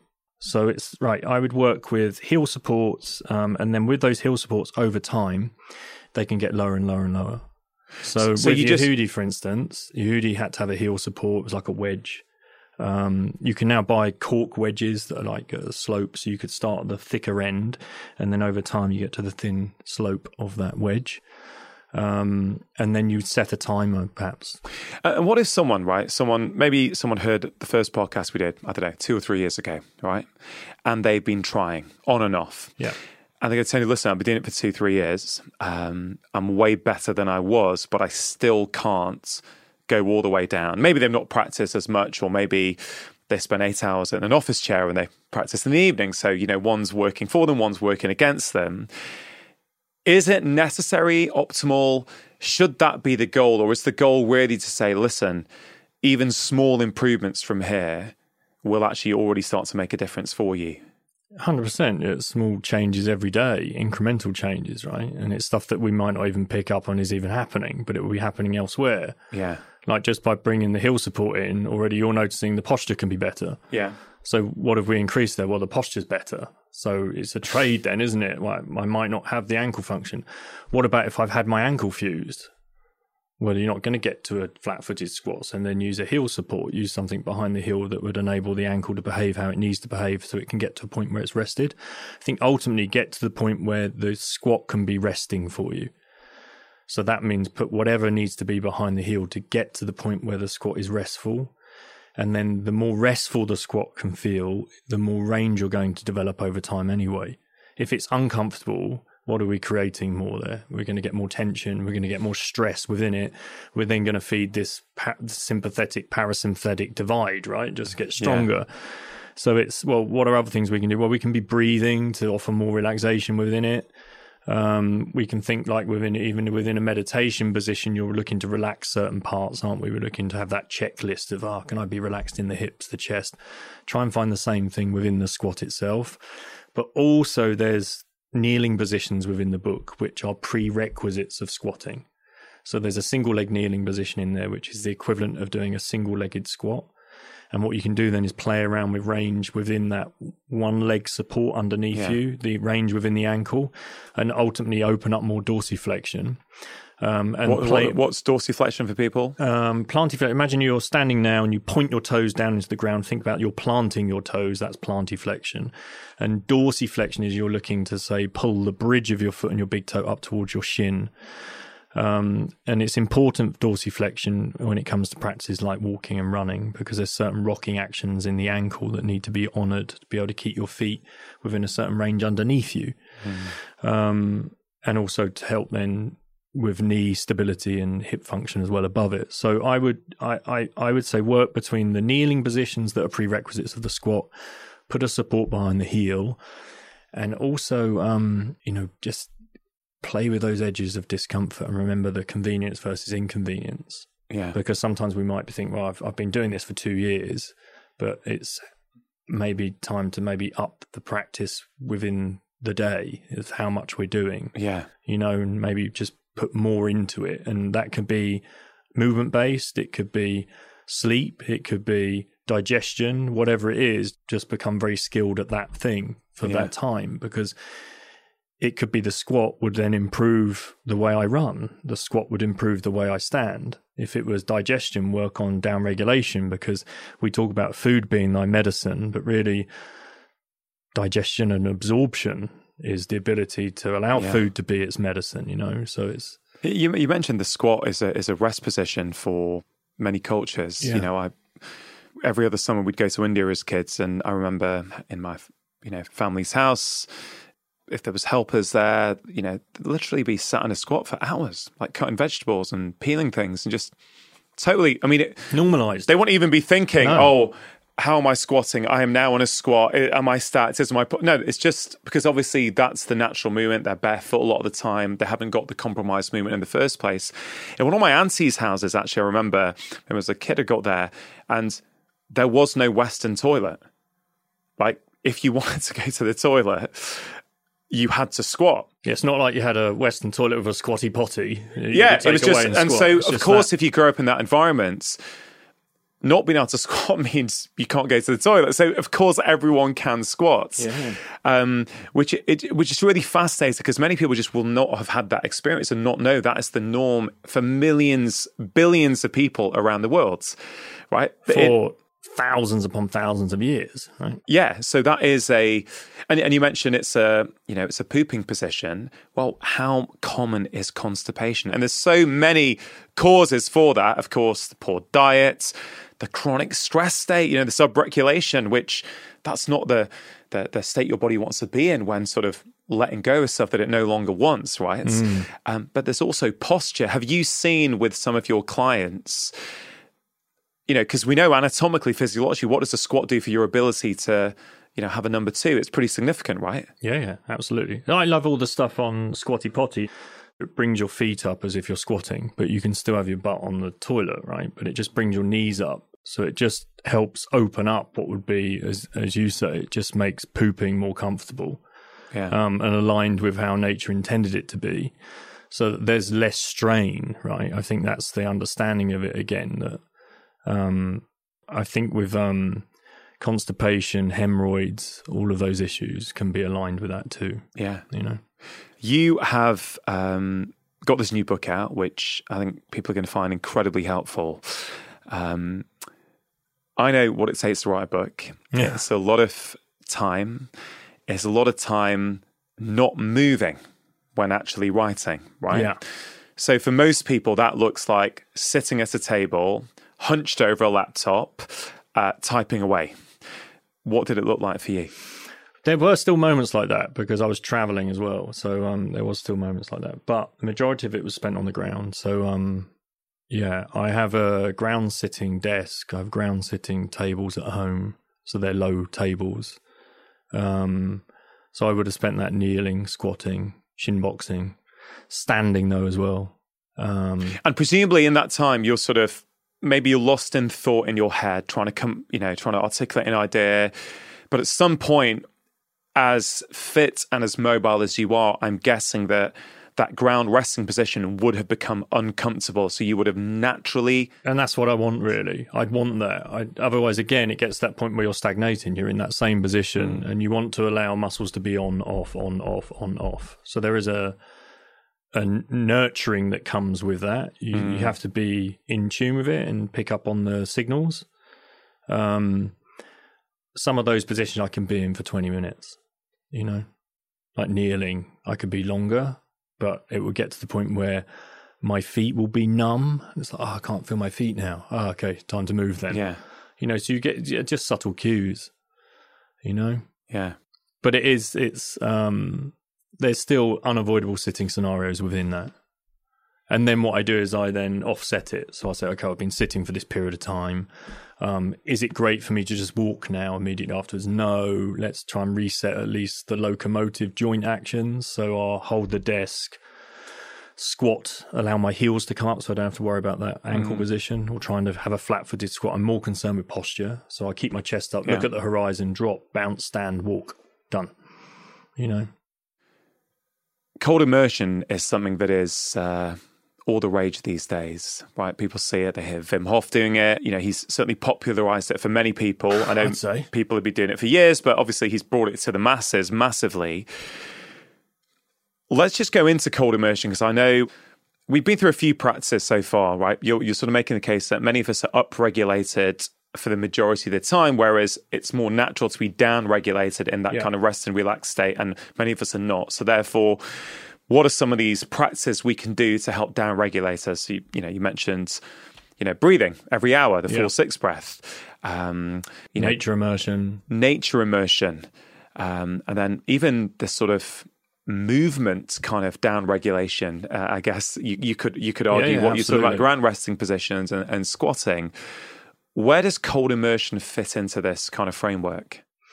As I exp- ex- explained a little earlier, is that if you think about the cold being um, a stressor, let's say, and so I will breathe before going in um, to change my perception of the cold to start with, so I can become more downregulated before I go in. So th- I'm just going to pause you there because that was interesting. Change your perception of the cold, right? So the, the cold water is still going to be cold, but you're doing something that's going to change your experience of the cold, right? Yeah. So That's I- that's powerful. Yes, I um. Oh, so Lola and Millie, I take through this practice. How, So- how old are they? So they're now Lola's about to turn thirteen, Minnie about to turn eleven. We were staying at our friend's estate over a big lake, um, all through the winter, thick ice, you know, smashing through the ice to get in. Lola and Millie there as well in their swimsuits, teaching them breath. Shot an amazing video with them. Um, just to say, you know, this could be for Lola and Millie. Um, they're they're on school, but let's say if it was school, for instance, and they're about to walk into an exam, the icy lake is the exam, right? So what am I going to teach Lola and Millie? Right, I'm going to go through breathing now. So the breathe, the cold represents whatever the stressor is. Anything could be anything. Could be the phone call, the meeting. Could be the school exam, going back to school for the first day for some, right? Um, here's a breathing technique to change your perception of that environment. And then we continue the breath when we're in, and we work on down regulation with breath whilst we're in the water to remain calm in the stressor. So it's like, here's the stressor, let's do this before entering, and here's the stress, let's do this whilst in the stress, what we perceive as the stress. So it changes our perception of that. But it also does something else in terms of um, I'm I'm a bit of an adventurer, endurance athlete. So there's the recovery aspect of it, but there's also changing my mind's perception of cold. You know? So it's not so extreme. And I think that level of convenience and inconvenience, we've normalized room temperature. So anything outside of room temperature seems like an extreme. Yeah. Um, once you start to then go into the cold or into ice baths, doesn't have to be an ice bath, it could be a cold shower or a cold bath, right?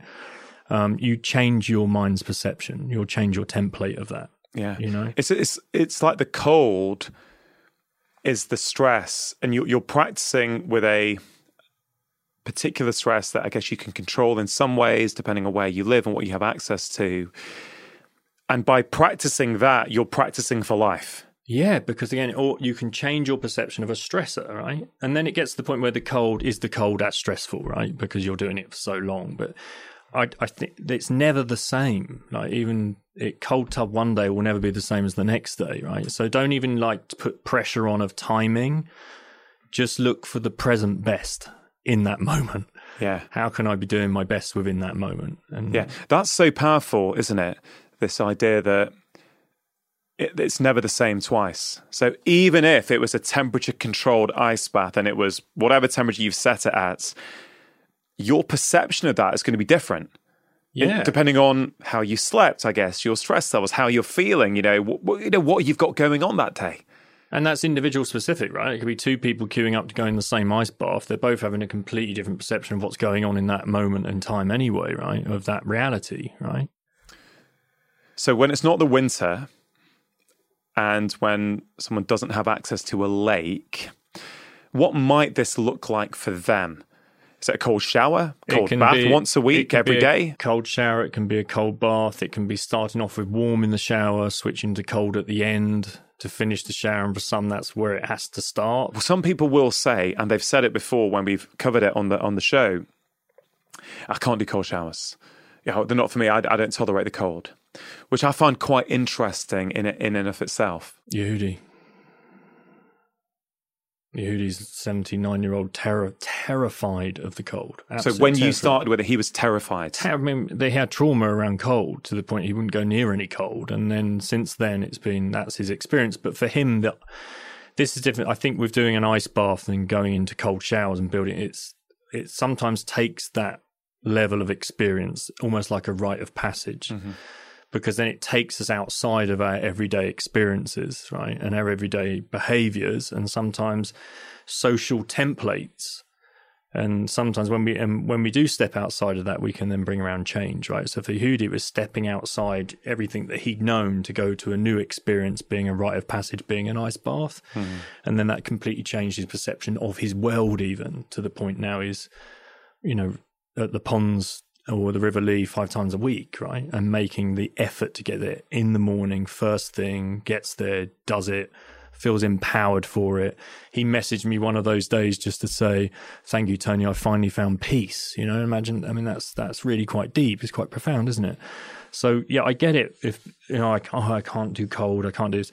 It's that there's a there's a language there, and it's an internal dialogue, and we can change that, and we can change that through breathing. So again, I would start with Yeah. breath first start with the breath try and tune into what that language and what that is and just enable that release that first right at least Yeah. um, work through the breath don't just jump in the cold shower or the cold bath Yeah. because you what you're going to do is just create an emotional reaction to it which is only going to feed then even more fear of the cold or the experience So could, it's could that understanding there's a skill to it really and the breath enables us to really access that So, so okay, just just to be super practical. Someone's standing in their warm shower that Yeah. they're comfortable with, totally relaxed, chilling, singing away, whatever they might be doing, right? And they're thinking, okay, in a few minutes, I'm going to turn it to cold for whatever, ten seconds, twenty seconds, thirty seconds, whatever. What might they do specifically to prepare themselves? For that cold, whilst they're in the hot shower, is that is that how it would work? Yeah, I yeah, I'd avoid like the really up regulation of the breath because you're standing up in in a shower. Um, So that Wim Hof type you could get light- hyperventilation, you're standing, wouldn't want to do You could get lightheaded. You could fall out of the bath, right? Out of the shower. So um, I would work with again just long inhales up through the nose, exhale longer on the exhale, down regulate. Don't up regulate. Actually, just down regulate. so four six. four six if four six works or get, you don't have to obsess over counting it could just be an inhale and an exhale um, try and go you could even try um, i call it we will rock you breath where you do like a you know we will yeah. so um, you can practice that and do that whilst you're in your preferred water temperature right and then adjust the water at the temperature as you go. You don't have to go straight to cold. It can be just bit by bit by bit, but keep working through the breath as you're going. So you're putting your focus and your attention on your breath, not on the cold. Rather than how we started the conversation was, oh, in two or three minutes, I'm going to go in the cold. That just feeds the beast, right? It's Yeah. like, okay, let's not, oh, I'm not going to go in and see the lion right now. I'm going to breathe. So let's focus, put all the attention on the breath keep going through the breath four seconds in six seconds out or long inhale long exhale longer on the exhales and then incrementally work on the temperature until you get it where you are another great practice is the bath and you because you can sit by the bath you can breathe by the side of the bath um, you can use the handles on the bath at the side you can lower yourself in you can get to your belly button exhale every time you enter into that or put more of your body parts into the water exhale. Do it on the exhale. You know, because again, with the exhale, we get uh, if you put your finger on your pulse, you get a pick up of the breath on the inhale, and you get a lowering of heart rate, blood Yeah. pressure on the exhale. Work with the exhale and put all your attention into the exhale as you get in. So as you start to immerse more in the water, just breathe out, breathe out, breathe out, and focus on the exhale. And that then is an overlap again into other experiences of stress. Exhale. You know, the worst thing you can do is tell someone to, if they're having a really stressful, anxious moment, is to breathe because chances are they're already. so if you get them to breathe out first, you then give them a space to breathe in again. Yeah. One of my favorite chapters in the book is the one on sleep. And clearly, when you are upregulated the entire time, you know, sleep is, I guess, the ultimate down regulation. It's going to be very, very hard to sleep. And we know that many people struggle to sleep. So I guess a lot of the practices we've already mentioned are going to help people with sleep. One of the things I really liked in the book was you talking about how we may not all need eight hours of sleep and how that may not be biologically normal. Could you speak to that a little bit?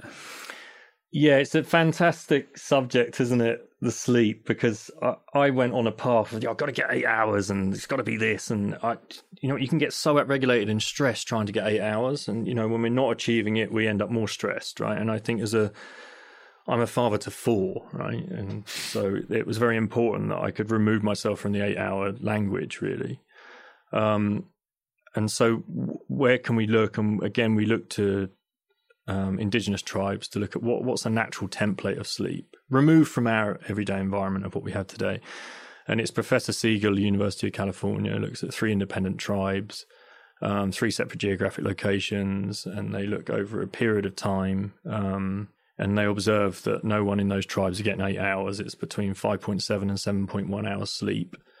Um, and when they pull away and they look at the Hadza, and it's over 30, uh, 33 members of that tribe over a 220 hour cycle period of time. Um, they're only ever asleep together like 18 minutes. They're, all of them at the same all time? Of them, yeah. So they're basically sleep waking all the way through. And it helps you maybe understand the sleep wake cycle because if we were in hostile environments um, and we were all asleep for eight hours, would we be here? Right? It's like you know so it's looking at the sleep wake and but what's different and we touched on this at the beginning and the difference is the air quality the air temperature um, the information they're receiving. So the lighting is different right? They don't have the ability to switch um, to create sunrise at sunset by switching a light on.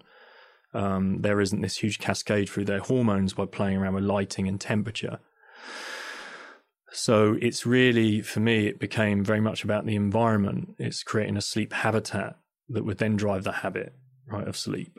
So not even just sleep hygiene, just understanding, well, if I change the environment of which I sleep and I look at the air quality and I look at the lighting and I look at the temperature, then surely I'll get more of a natural outcome of how my sleep would be. And that's where that study just blew my mind because it was the ultimate template of that. It's like saying, okay, right, okay, we don't we don't need eight hours, but also there's other markers within that. And we look at like um, ghrelin and leptin, don't we, around digestion. Yeah. And then we see that melatonin is actually a driver of that as well. So it's like, well, if lighting comes in and it suppresses melatonin, I don't have some of these digestive kind of influences in place, right? Yeah. I love that focus on the environment. Instead of focusing too much on the sleep and what's going on with the sleep, it's like, you know, let's focus on, um, you know, light, yep temperature, yeah. and air quality. Yeah, right? and, so that, and, information, right? What we're absorbing. So that, that's kind of three, four quite tangible things. Yeah, yeah. Uh, let's let's just just go through those because so many people struggle with sleep. So many people beat themselves up that they're not getting eight hours. Many people get eight hours and are still knackered afterwards, which is super fascinating in and of itself, I think. But if we but just quite common, right? Very yeah. common, very common, and you know, sleep quality versus quantity can come in, or I guess also, I sometimes think, and, and I know you you you share a similar perspective that if we are chronically upregulated and chronically stressed, well, there's more to recover from. That, yeah. that, that, we need to sleep. Oh, well, we need to sleep, rest, down regulate, do something to recover from that. But if your life is inherently not that stressful, you you actually probably don't need as much sleep or rest because there's nothing, there's not as much to recover from, which again is sort of flipping things on their head a little bit around the conversation with sleep. I think. Yeah, I, I think also then part of that understanding well the sleep environment can also be adding to the stress. So it's mm. changing the sleep environment will improve the sleep habit, but also the environment itself could be leading to the stressor. So if you're in eight hours of your experience because you've been trying to achieve eight hours sleep, and you're inhaling the same air that you've basically you, windows are closed, um, you've got central heating on, let's say. Well, what are we inhaling for those eight hours, right? In and out the same air, right? Um, we've been kind of um, maybe hypervisual kind of stuff going on with our screen. So we're upregulated from our screen. So we have fight and flight responses kicking in. We haven't managed to downregulate before sleep. don't even understand there is downregulation before sleep or that that would be appropriate for rest and digest, you know. Um, and then thinking about the quality of that information I'm receiving. And then we know that studies suggest that um, there's a huge influence of dopamine by typing, swiping, and getting likes on your screen. Dopamine isn't conducive with sleep either.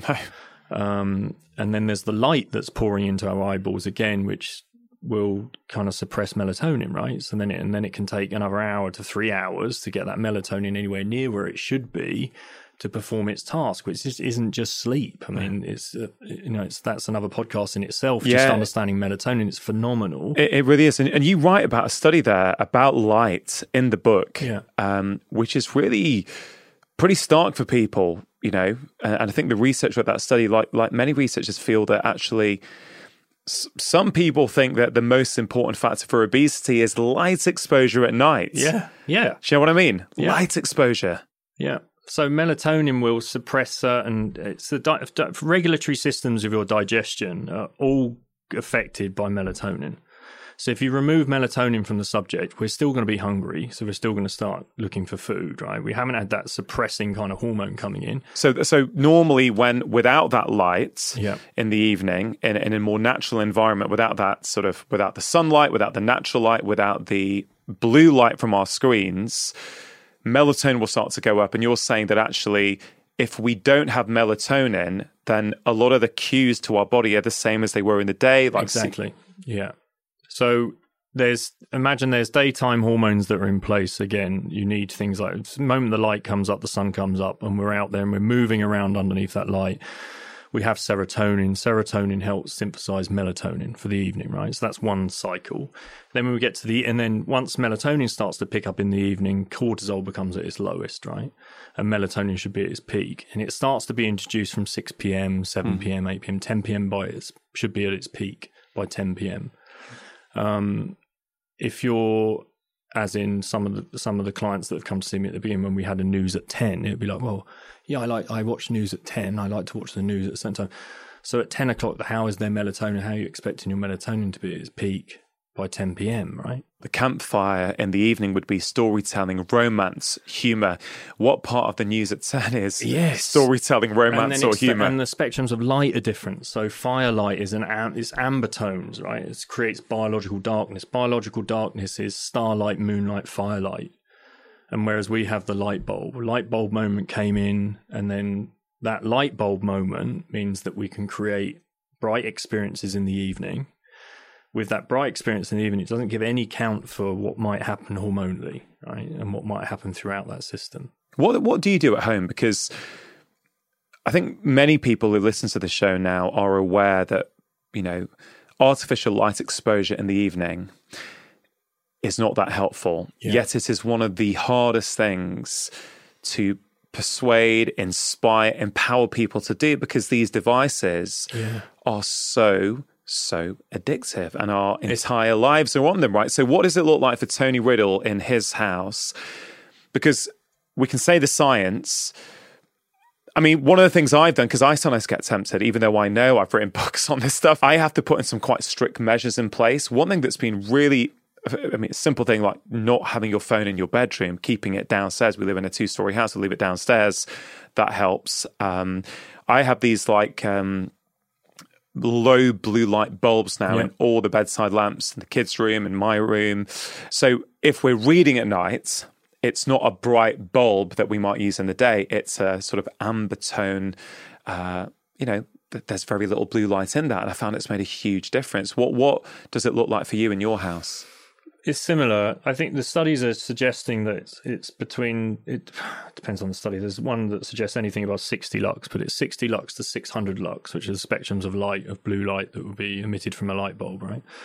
Um, and that will then is enough to suppress melatonin, right? But again, it's directional. So Yeah. whereas new lighting is very different, it's directly in that, um, directly in the eye that then is through the suprachiasmatic nucleus stops that melatonin production right so it's um there's types of light that you can get you can buy um amber lighting you can buy um bluetooth amber lighting you can buy wi-fi amber lighting i you know, then you what what are you then emitting around your home at the same time? So it's then it's then a trade off between more electromagnetic chaos around your home versus blue light.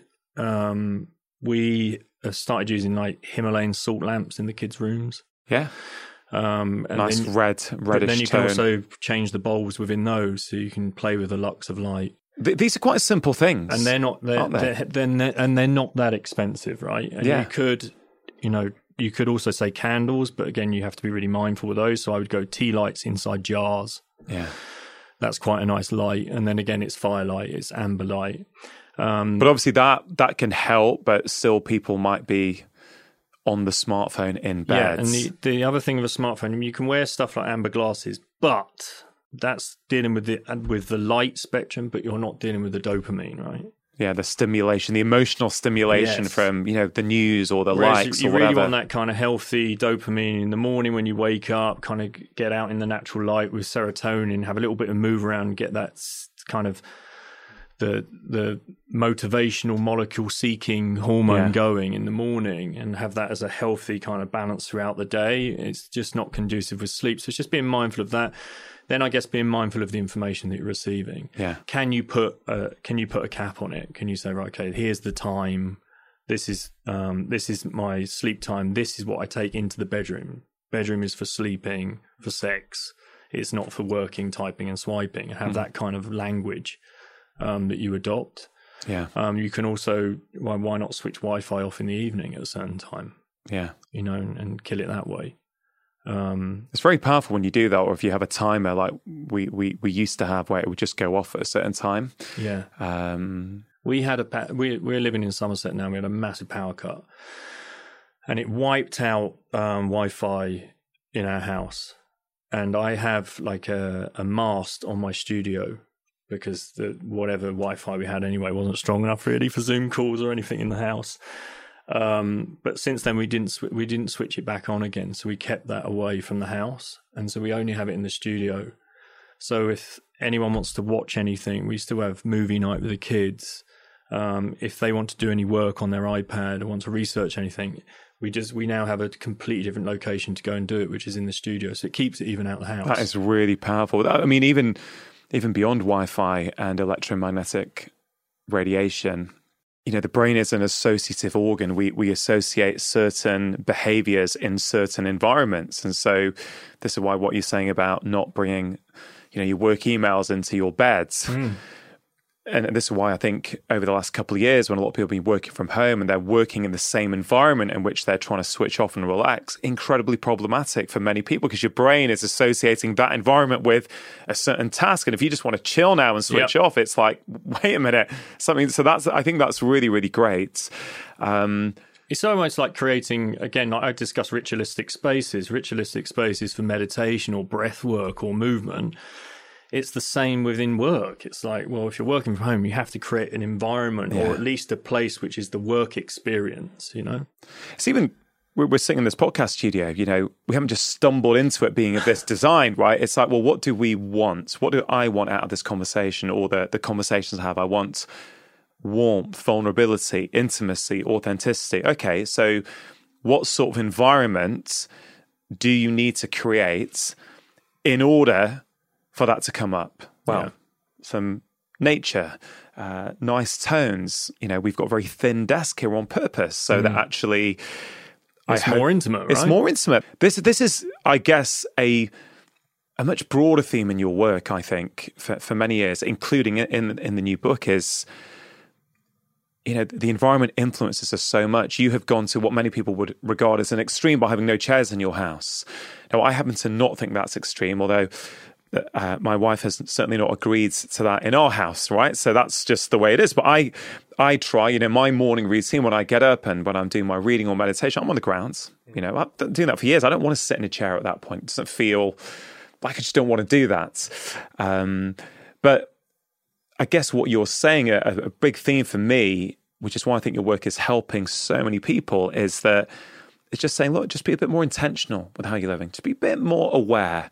And here are a few small things you can do to your environment that will naturally mean you live better.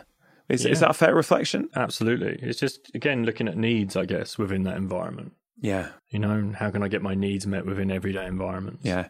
I want to just, at the end of this conversation, Tony, move on to uh, running. Yeah. Um, you are a very accomplished endurance athlete. You've done all kinds of uh, what many people would consider crazy and wonderful things. You know, running the length of the UK completely barefoot, the Yeah. Three Peaks Challenge, you know, running up these mountains and these rocky uh, terrain barefoot. And I know you're not suggesting that everyone has to do that in order to live naturally. What I'm interested in is in Be More Human, when I was reading about running, you described it as a spiritual experience for you.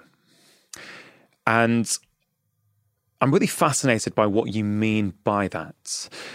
A big sort of feature of this conversation today is about sensing more, being more, um, you know, really, really sort of leaning into the experience that you're having within your life. When you say running's a spiritual experience for you, you know, what, what do you mean by that? Do you run with a watch? Are you tracking uh, minutes per mile? You know, share a little bit with us about what that looks like for you. I'm training for um, a big event in September, which is um, I'll be running 100 k's a day for 10 days, and With shoes on, no shoes? I'm wearing. Uh, Not sure. it's it's as close as you could possibly get to being barefoot. Okay. So it's a. I'm having some. I'm working alongside Vivo Barefoot at the moment with something like a prototype, and we just. I I'll be able to discuss a bit more on it at a future date, I guess. Um, but it means that my feet can pretty much perform how feet should be performing, but just a little protection. Okay.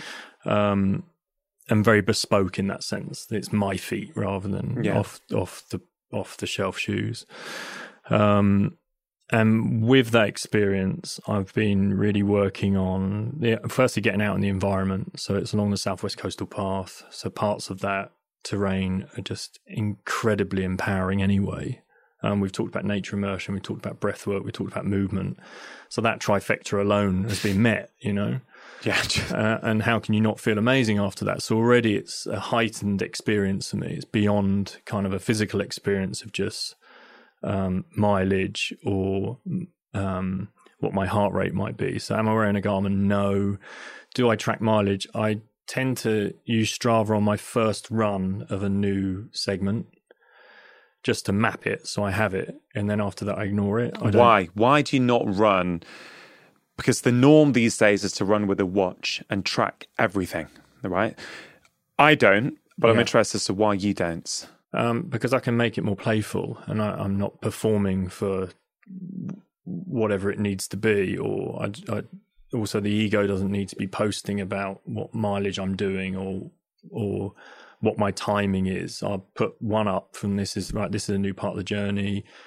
This is it, and I have that so I can map the range and the distance of it, so I know that, and I know where I've kind of come in and I can play with that. So I can just refine the experience in amongst that time. And it can be more playful. So I don't need to keep looking at my my um Strava, my phone or my Garmin or whatever it is at that time. I can just be focused on breath and the path itself, you know? And my practice is really about refining the technique of running. Yeah.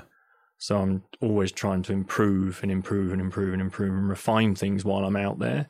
Yeah. And I think it becomes a huge distraction from that if I'm looking at a device or looking at, you know, how's my time comparing to this? Yeah. Whereas I can, every step and every breath becomes part of that, you know, the present best conversation earlier, rather than trying to achieve a personal best every leg I'm out there. Whereas when you're doing a big endurance event like that, I can't operate at that level. No. I have to just, it's whatever's presented in that moment and that's part of that spiritual self as well it's it's present best it's being really present and tuned in to what i'm doing and what i'm expressing at that moment and that's where running takes me it's a real heightened states kind of profound states when i'm in it you know Yeah.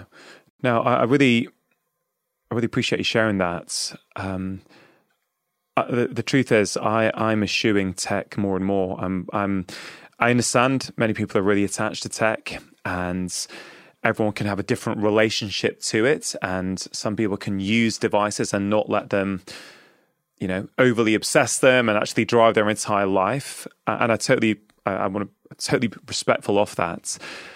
I've just found when I'm moving, walking or running or a walk run or whatever it might be,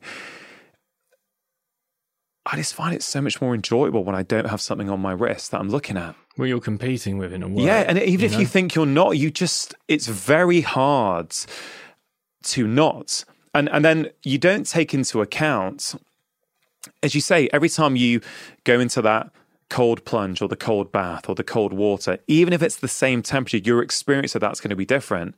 And let's say you're running, I don't know, 10 minute miles, for example, someone's used to seeing that pace, or they've just hit that and they're dead excited, or nine minute miles or whatever. And then on another day, actually, they're only doing 11 minute miles. Often that's a tool to beat themselves up. Like yeah, they don't away as a recognize failure, right? I mean, yeah, yeah, and it, it starts that negative dialogue. Oh, why can't I do that? You know, and they don't recognize. Well, you've been on the roads. You didn't take a lunch break today. Um, you know, you didn't sleep as much last night. Whatever. Yet you're trying to compare yourself to the external metric, and I, I do think for some people, I, it's harmful. Yeah, I, I, it stops us tuning into all the amazing skills that we have within. You know, we have everything inside of us, right? To be simply awe-inspiring, I, I personally believe, and I think we have all the gear, but unfortunately, the more gear that's being developed over here, the less idea we have of our own potential. Hmm. You know, I use I, I'll use breathing really to understand where I'm at. So nasal breathing will be one. If I'm pushing too hard, I'll have to mouth breathe. Okay, I need to tape things back, taper back again. Let's get back to nasal breathing. Um, and the breath tells me so much more when I'm out there running. Will you, whilst you're doing uh, 100k, is your goal with the understanding that at various times, depending on what's going on, you may have to changes, is your goal to be pretty much exclusively nasal breathing? Yeah. Well, I train only nasal breathing. So, um, and there's along this particular path, there's four Everests involved in it in terms of the ascent and descent of that along the For, path. for Everest. Four Everests. So it's the Southwest Coastal Path is um, it's meant to be pretty brutal, that path, isn't it? 630 miles or 1,000 Ks. And the record at the moment is 10 days, 12 hours. So I'm attempting that in September.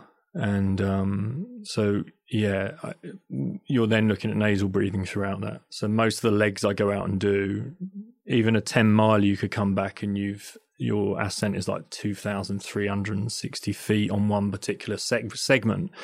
And then you're looking at doing um, six of those in that day. Now, I understand nasal breathing when you are on flat terrain, when you, you know, you've trained, you, you've, you practice, you know, you sort of, okay, cool, I've gone through that process now. My body's comfortable with that and it keeps you in a aerobic sort of zone. I get all that. When you're now going on an uphill, like, sounds like quite a steep uphill or a prolonged uphill. Yeah. Of course, many people are not trained to be able to do this your goal is still to maintain nasal breathing while you're doing that, or do you then allow yourself a little bit? Actually, if I have to open my mouth a little bit to get up here, that's okay, but then I'll return to it as soon as I can. Again, there's been present best, but the majority of it now, I've just like you were trained to run on a flat and nasal breathe. I'm now training to do Yeah. a sense like that. But there are moments when I joked one day, and you know, I said it was a particularly hard day, and so I said there was there was nasal breathing, breathing majority of the way, but I was also mouth breathing, and I think I might have been blowing out my ass at one stage, you know, because it was just intense. But the majority of it is then back Yeah. to nasal breathing and Yeah. just trying to just maintain um, the form that I need, and the form being the technique as well, but also the technique within the breath. And you know the studies are on um, vasodilation, Oh, yeah. bronchial dilation, but the vapor loss is also something quite profound, right? Understand there's 42% more vapor loss through mouth breathing. yes, you need more water. So you need to. You so need to be running with all these. more, right? You need all these energy drinks alongside you because you're losing it all through your and mouth. again, it's just when you it's, when you look at that study, it's a bit like going to barefoot at one stage. You go, ah, aha, why would I do that then? Okay, and if I got to basically go and run what is 100 k's a day, I need to become incredibly efficient at doing that. Yeah. and for I me, love it. that's technique. It's refinement of technique, and and nasal breathing comes into that just as much as running form Yeah. itself. You know, we, we covered a lot on nasal breathing. First time we spoke, uh, the squat, all kinds of things, which I hope people revisit that conversation. There's a lot of gold and wisdom in there. Um, the book says, Tony, I think it's going to help a lot of people. Um, you know, you're really inspirational, Tony. I love what you're doing, how you do it. Likewise, um, man. Thank you. And it's, you know, been a real pleasure to talk to you again on the podcast. Um, to finish off, podcast, as you know, is called Feel Better, Live More. Yeah.